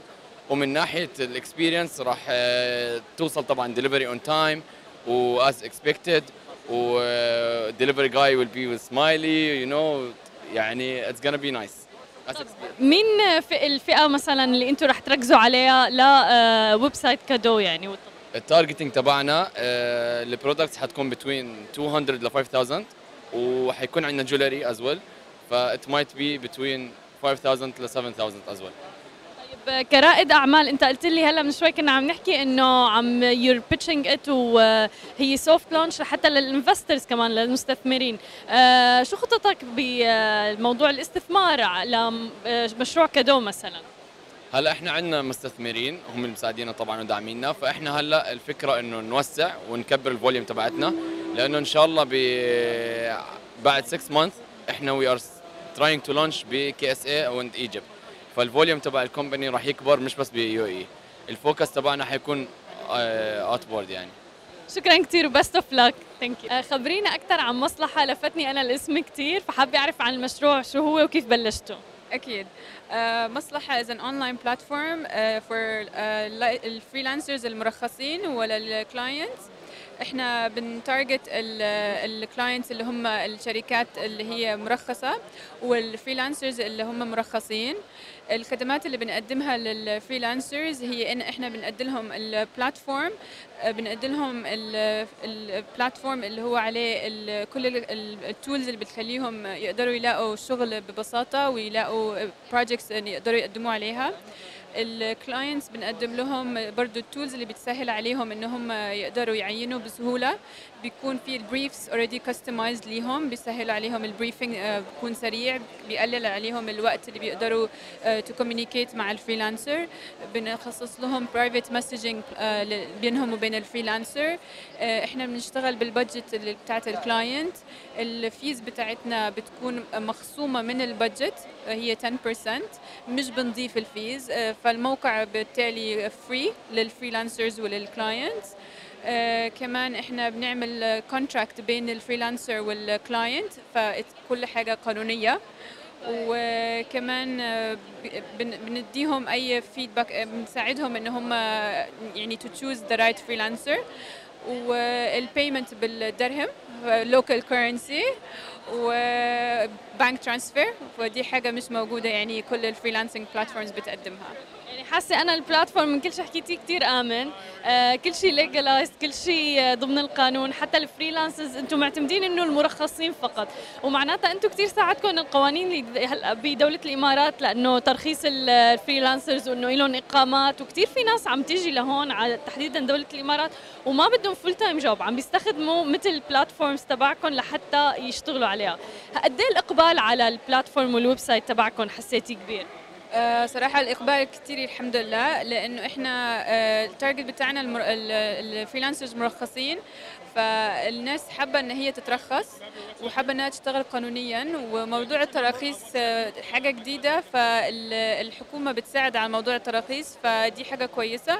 وإحنا كمان عندنا صفحة بنساعد فيها إن نجاوب على الأسئلة للناس اللي هي حابة تترخص فدي حاجة كويسة وبساعد على إقبال للموقع طيب شو المجالات اللي موجودة على ال website مثلا لل freelancers؟ آه، إحنا عندنا مجالات كثيرة آه، في مجالات في التصوير في مجالات في الميديا في مجالات في التعليم ال training ال design ال direction آه، مجالات مختلفة يعني وإحنا دائما بنحاول نتوسع ونضيف المجالات دي من وين اجى كلمة مصلحة؟ حلو كثير الاسم ملفت آه والله هو اسم يعني آه من من المعنى يعني إنه أي حد بيبقى عنده شغلانة أو حاجة فبيقول عندي مصلحة سريعة لإنه projects دائما في ال freelancing بتبقى حاجة سريعة وبتخلص. فالاسم يعني جاء من الشغلانة ذات نفسها. ميرسي والله يوفقكم يا رب و best of luck حكينا اليوم أكثر عن أرنب. أرنب هي شركة e-scooters نحن موجودين الحين بأبو ظبي بالشارجة بعجمان وبالبحرين المبدأ من الشركة هي إنه بتنزل ال application وال application بتلاقي ال scooters وين ما يكونوا موجودين بهالمناطق وفيك تفتح السكوتر تروح على أي مكان موجود وتركني السكوتر هنيك وتدفع من خلال ال application طيب بس خلينا نحكي أكثر إنه قد إيه أنتم عم بتساهموا بالبيئة. أنا هذا الشيء لفتني كثير وشو مساهمتكم؟ أكيد هو electric بس قد إيه مساهمته للبيئة؟ هو المبدأ إنه fully electric وبالعادة اضبط شيء ممكن نفسر كيف بيساعد البيئة هو إذا بتفكري بالسيارة. سيارة البنزين عادة بالميل الواحد بتصرف كيلو كيلو وات energy أما ال e-scooter بيمشي 82 mile بالكيلو وات واحد. يعني إذا بتفكري فيها لسيارة ل 82 mile تتصرف 82 سكوتر. يعني نحن بالحين من وقت ما بلشنا صرنا عاملين 10000 ride من سبتمبر للحين وال تقريبا يعني حتى ما نشوف لأن مش الكل بياخذ السكوتر بدل السيارة بس حسب دراستنا قدرنا نشوف إنه عملنا 50% reduction of CO in أبو ظبي طب شو التحديات اللي عم تواجهوها كمان أنت كرائد أعمال وعمرك صغير يعني وبتوقع في كثير ups and downs بهذا الموضوع؟ هلا طبعا ك startup experience فيها كثير ups and downs بس نحن بعدنا عم نحاول في team our team is basically we have good experience وعندنا معلوم عندنا knowledge بال MENA region very well نحن ال plan تبعنا إنه هلأ بلشنا بالإمارات وداخلين البحرين و we're planning to target 15 cities 15 مدينة بال MENA region by بآخر السنة الجاية 2020 طيب كريم هلا اطلقوا كمان e-scoot إيه صح bicycles هذا الموضوع. هل بتحس في منافسة بهذا الموضوع؟ ما هو الفكرة إنه في حتى المنافسة بعدها بال MENA region بعدها جديدة وبعدها صغيرة وال market opportunity كثير كثير كبيرة. لأنه إذا تفكري فيها أنا أو أنت أو حيلا حدا ممكن يعوز هال e-scooter تيروح مثلا من بيته على السوبرماركت من بيته على الشغل أو حتى تسلايه أو أي سبب ممكن. فال market كثير موجودة و نحن كريم وحتى لو دخل عشرة بعد غيرنا في في ال market الموجوده له طيب إذا بدنا نحكي عن ال safety بتوقع موضوع الأمان شوي عليه هيك شبهات بموضوع ال e-scooter فانتم كيف عم تضمنوا إنه يكون في أمان لكل السائقين اللي رح يقودوا هذا السكوتر هو ال safety هي أهم شيء بهذا المبدأ لأنه عادة أي حادث ممكن يأثر كثير فنحن دائما عم نعمل continuous social media campaigns awareness عم ننزل على الأرض ننبه إنه هيدا السكوتر أول شيء 100% 18 plus ممنوع حدا تحت ال 18 plus يستعمل. والثاني شيء from the application side نحن عندنا area. area marked through the application. إذا السكوتر ظهر من ال area دغري بيطفي. فنحن قادرين نعمله مثلا عندنا هاي ال area دارسينها هيدي مزبوطة أو مثلا highway ممنوع ابدا يوصل على ال high شو إنه يدخل قريب على ال highway دغري بيطفي السكوتر. هيك بنحاول إنه نخلي السكوتر بالأماكن الآمنة و through social media بنعلم ال riders كيف يستعملوا السكوتر وكل هال قد إيه مهمه ال social media هلأ بعالم ريادة الأعمال وال businesses؟ هلأ صارت إذا ما عندك social media ما عندك business لأنه بلا ال social media ما فيك توصلي لاي شخص وإذا ما عندك customer ما عندك business هي ال social media هي ال step تتعملي awareness تتعملي sale تتعملي أي شيء هلأ. شكرا كثير لك تشرفنا thank you خبرينا أكثر عن Book Ends وشو عاملين هون كمان بمهرجان الشارقه لريادة الأعمال. أوكي Book Ends هي start up business يعني ال- ال website بعدنا عم نشتغل عليه منه launched بعد. بس فيك تفوتي and like us على انستغرام وعلى فيسبوك فيك تفوتي على start up page وتعملي sign up حتى نحن ناخذ المعلومات منك. بس تقول لك شو ال concept تبع Book Ends مثلا أنت عندك كتاب قرايتيه أوكي شو بدك تعملي فيه هيدا الكتاب؟ بدك تحطيه بهال shelf. ما رح ترجعي تقري نفس الكتاب مرة ثانية بقى عندك أنت facility إنه تجي على ال website تعملي listing لهيدا الكتاب. بيجي حدا تاني بيعجبه هيدا الكتاب بيشتريه. أكيد ال- ال- ال price بيكون لإلك أنت. وبنفس الوقت فيك تشتري كمان كتاب من عنا تما تشتري كتاب و full price كتاب جديد. بهالطريقة هيدي نحن عم نعمل recycling لنفس الكتاب عم بيروح من محل لمحل. بس بطريقة إنه أنت عم تستفيدي منه كمان مش إنه you're giving it for charity عرفتي كيف؟ كيف خطرت لك الفكرة؟ الفكرة كثير حلوة وملهمة وأنا رح كون أكيد من أكثر الناس المشجعين لهي الفكرة لأنه عندي كثير كتب بحب المكتبة كثير بس فعلا مثل ما قلتي في كتب يعني حابة بدلة مثلا خلصت من قرايتها و إلى آخره يعني كل هالأمور. الفكرة هي بس يكون عندك أولاد ال books equal أولاد exactly so هن كثير بيقروا. وما بتلحقي لهم. يعني كل ما بنروح على shopping mall بتحطي مصاري الله على الكتب. بقى شو بدنا نعمل؟ منين؟ آه، وما فيك تقولي له لا للولد وكل كتاب حقه بلوي. so هيدي الفكرة إجت نحن اثنين moms أنا وصاحبتي. بدنا نشتري books لأولادنا. وهيك إجت الفكرة آه، على راسنا. وبلشناها ونش... بس بهالعصر هذا عصر التكنولوجيا يعني الأولاد أنا بشوفهم كثير على ال iPad على الموبايلات وهيك. كيف أنتم زرعتوا عند أولادكم آه، ثقافة القراية؟ يعني هذا موضوع كثير مهم وبرافو يعني. لاقول لك شغلة. مزبوط إنه ال e-books موجودين. بس إذا بتشوفي الأولاد كيف بيشتغلوا على ال e-books بيمرقوا هيك عليه للكتاب. يعني موجود الكتاب as e-books بس ما في ولد عم بيقرأ. بعده الكتاب ال physical بعدها قيمته موجودة فيه. بقى مشان هيك خاصة كتب الصغار مثلا هيدول بيرجع بيعيدوا مره واثنين وثلاثة. بس لما بيكبر شوي الولد بيقرأ لها الكتاب مرة وحدة بس. بس على ال- الكتب الصغيرة بتقريها كذا مرة. بقى مشان هيك طلعت الفكرة. حتى لو موجود ال e-books وموجودين ال audio books وكل شيء بس الكتاب ال physical بعدها قيمته موجودة وما رح بتموت. وتحديدا يمكن للاولاد الصغار مثل ما قلتي بصير في تفاعل بالكتب ال- تبع الأطفال. طيب إذا بدك تنصحينا بكتاب هيك بغير حياة الأشخاص من من خبرتك أنت ومن قرايتك أنت شو ممكن مثلا؟ أي كتاب؟ أول شيء إذا ما نحكي عن الاولاد الصغار في كتير كتب بال market بس أنا أكثر كتاب بحبه هو Gruffalo تبع جوليا دونالدسون ما بعرف إذا بتعرفيه. بس إذا لإلنا نحن أنا مغرومة بكتاب اسمه Start with Why لسايمون سينيك. I love that book. وكتير بقرا. كتير يعني ما في عندي كتاب معين بحبه بس هيدا بضلني أفكر فيه أو ما بعرف مأثر فيي بطريقة. I have no idea why. كيف؟ ما بعرف. بس I love start with why.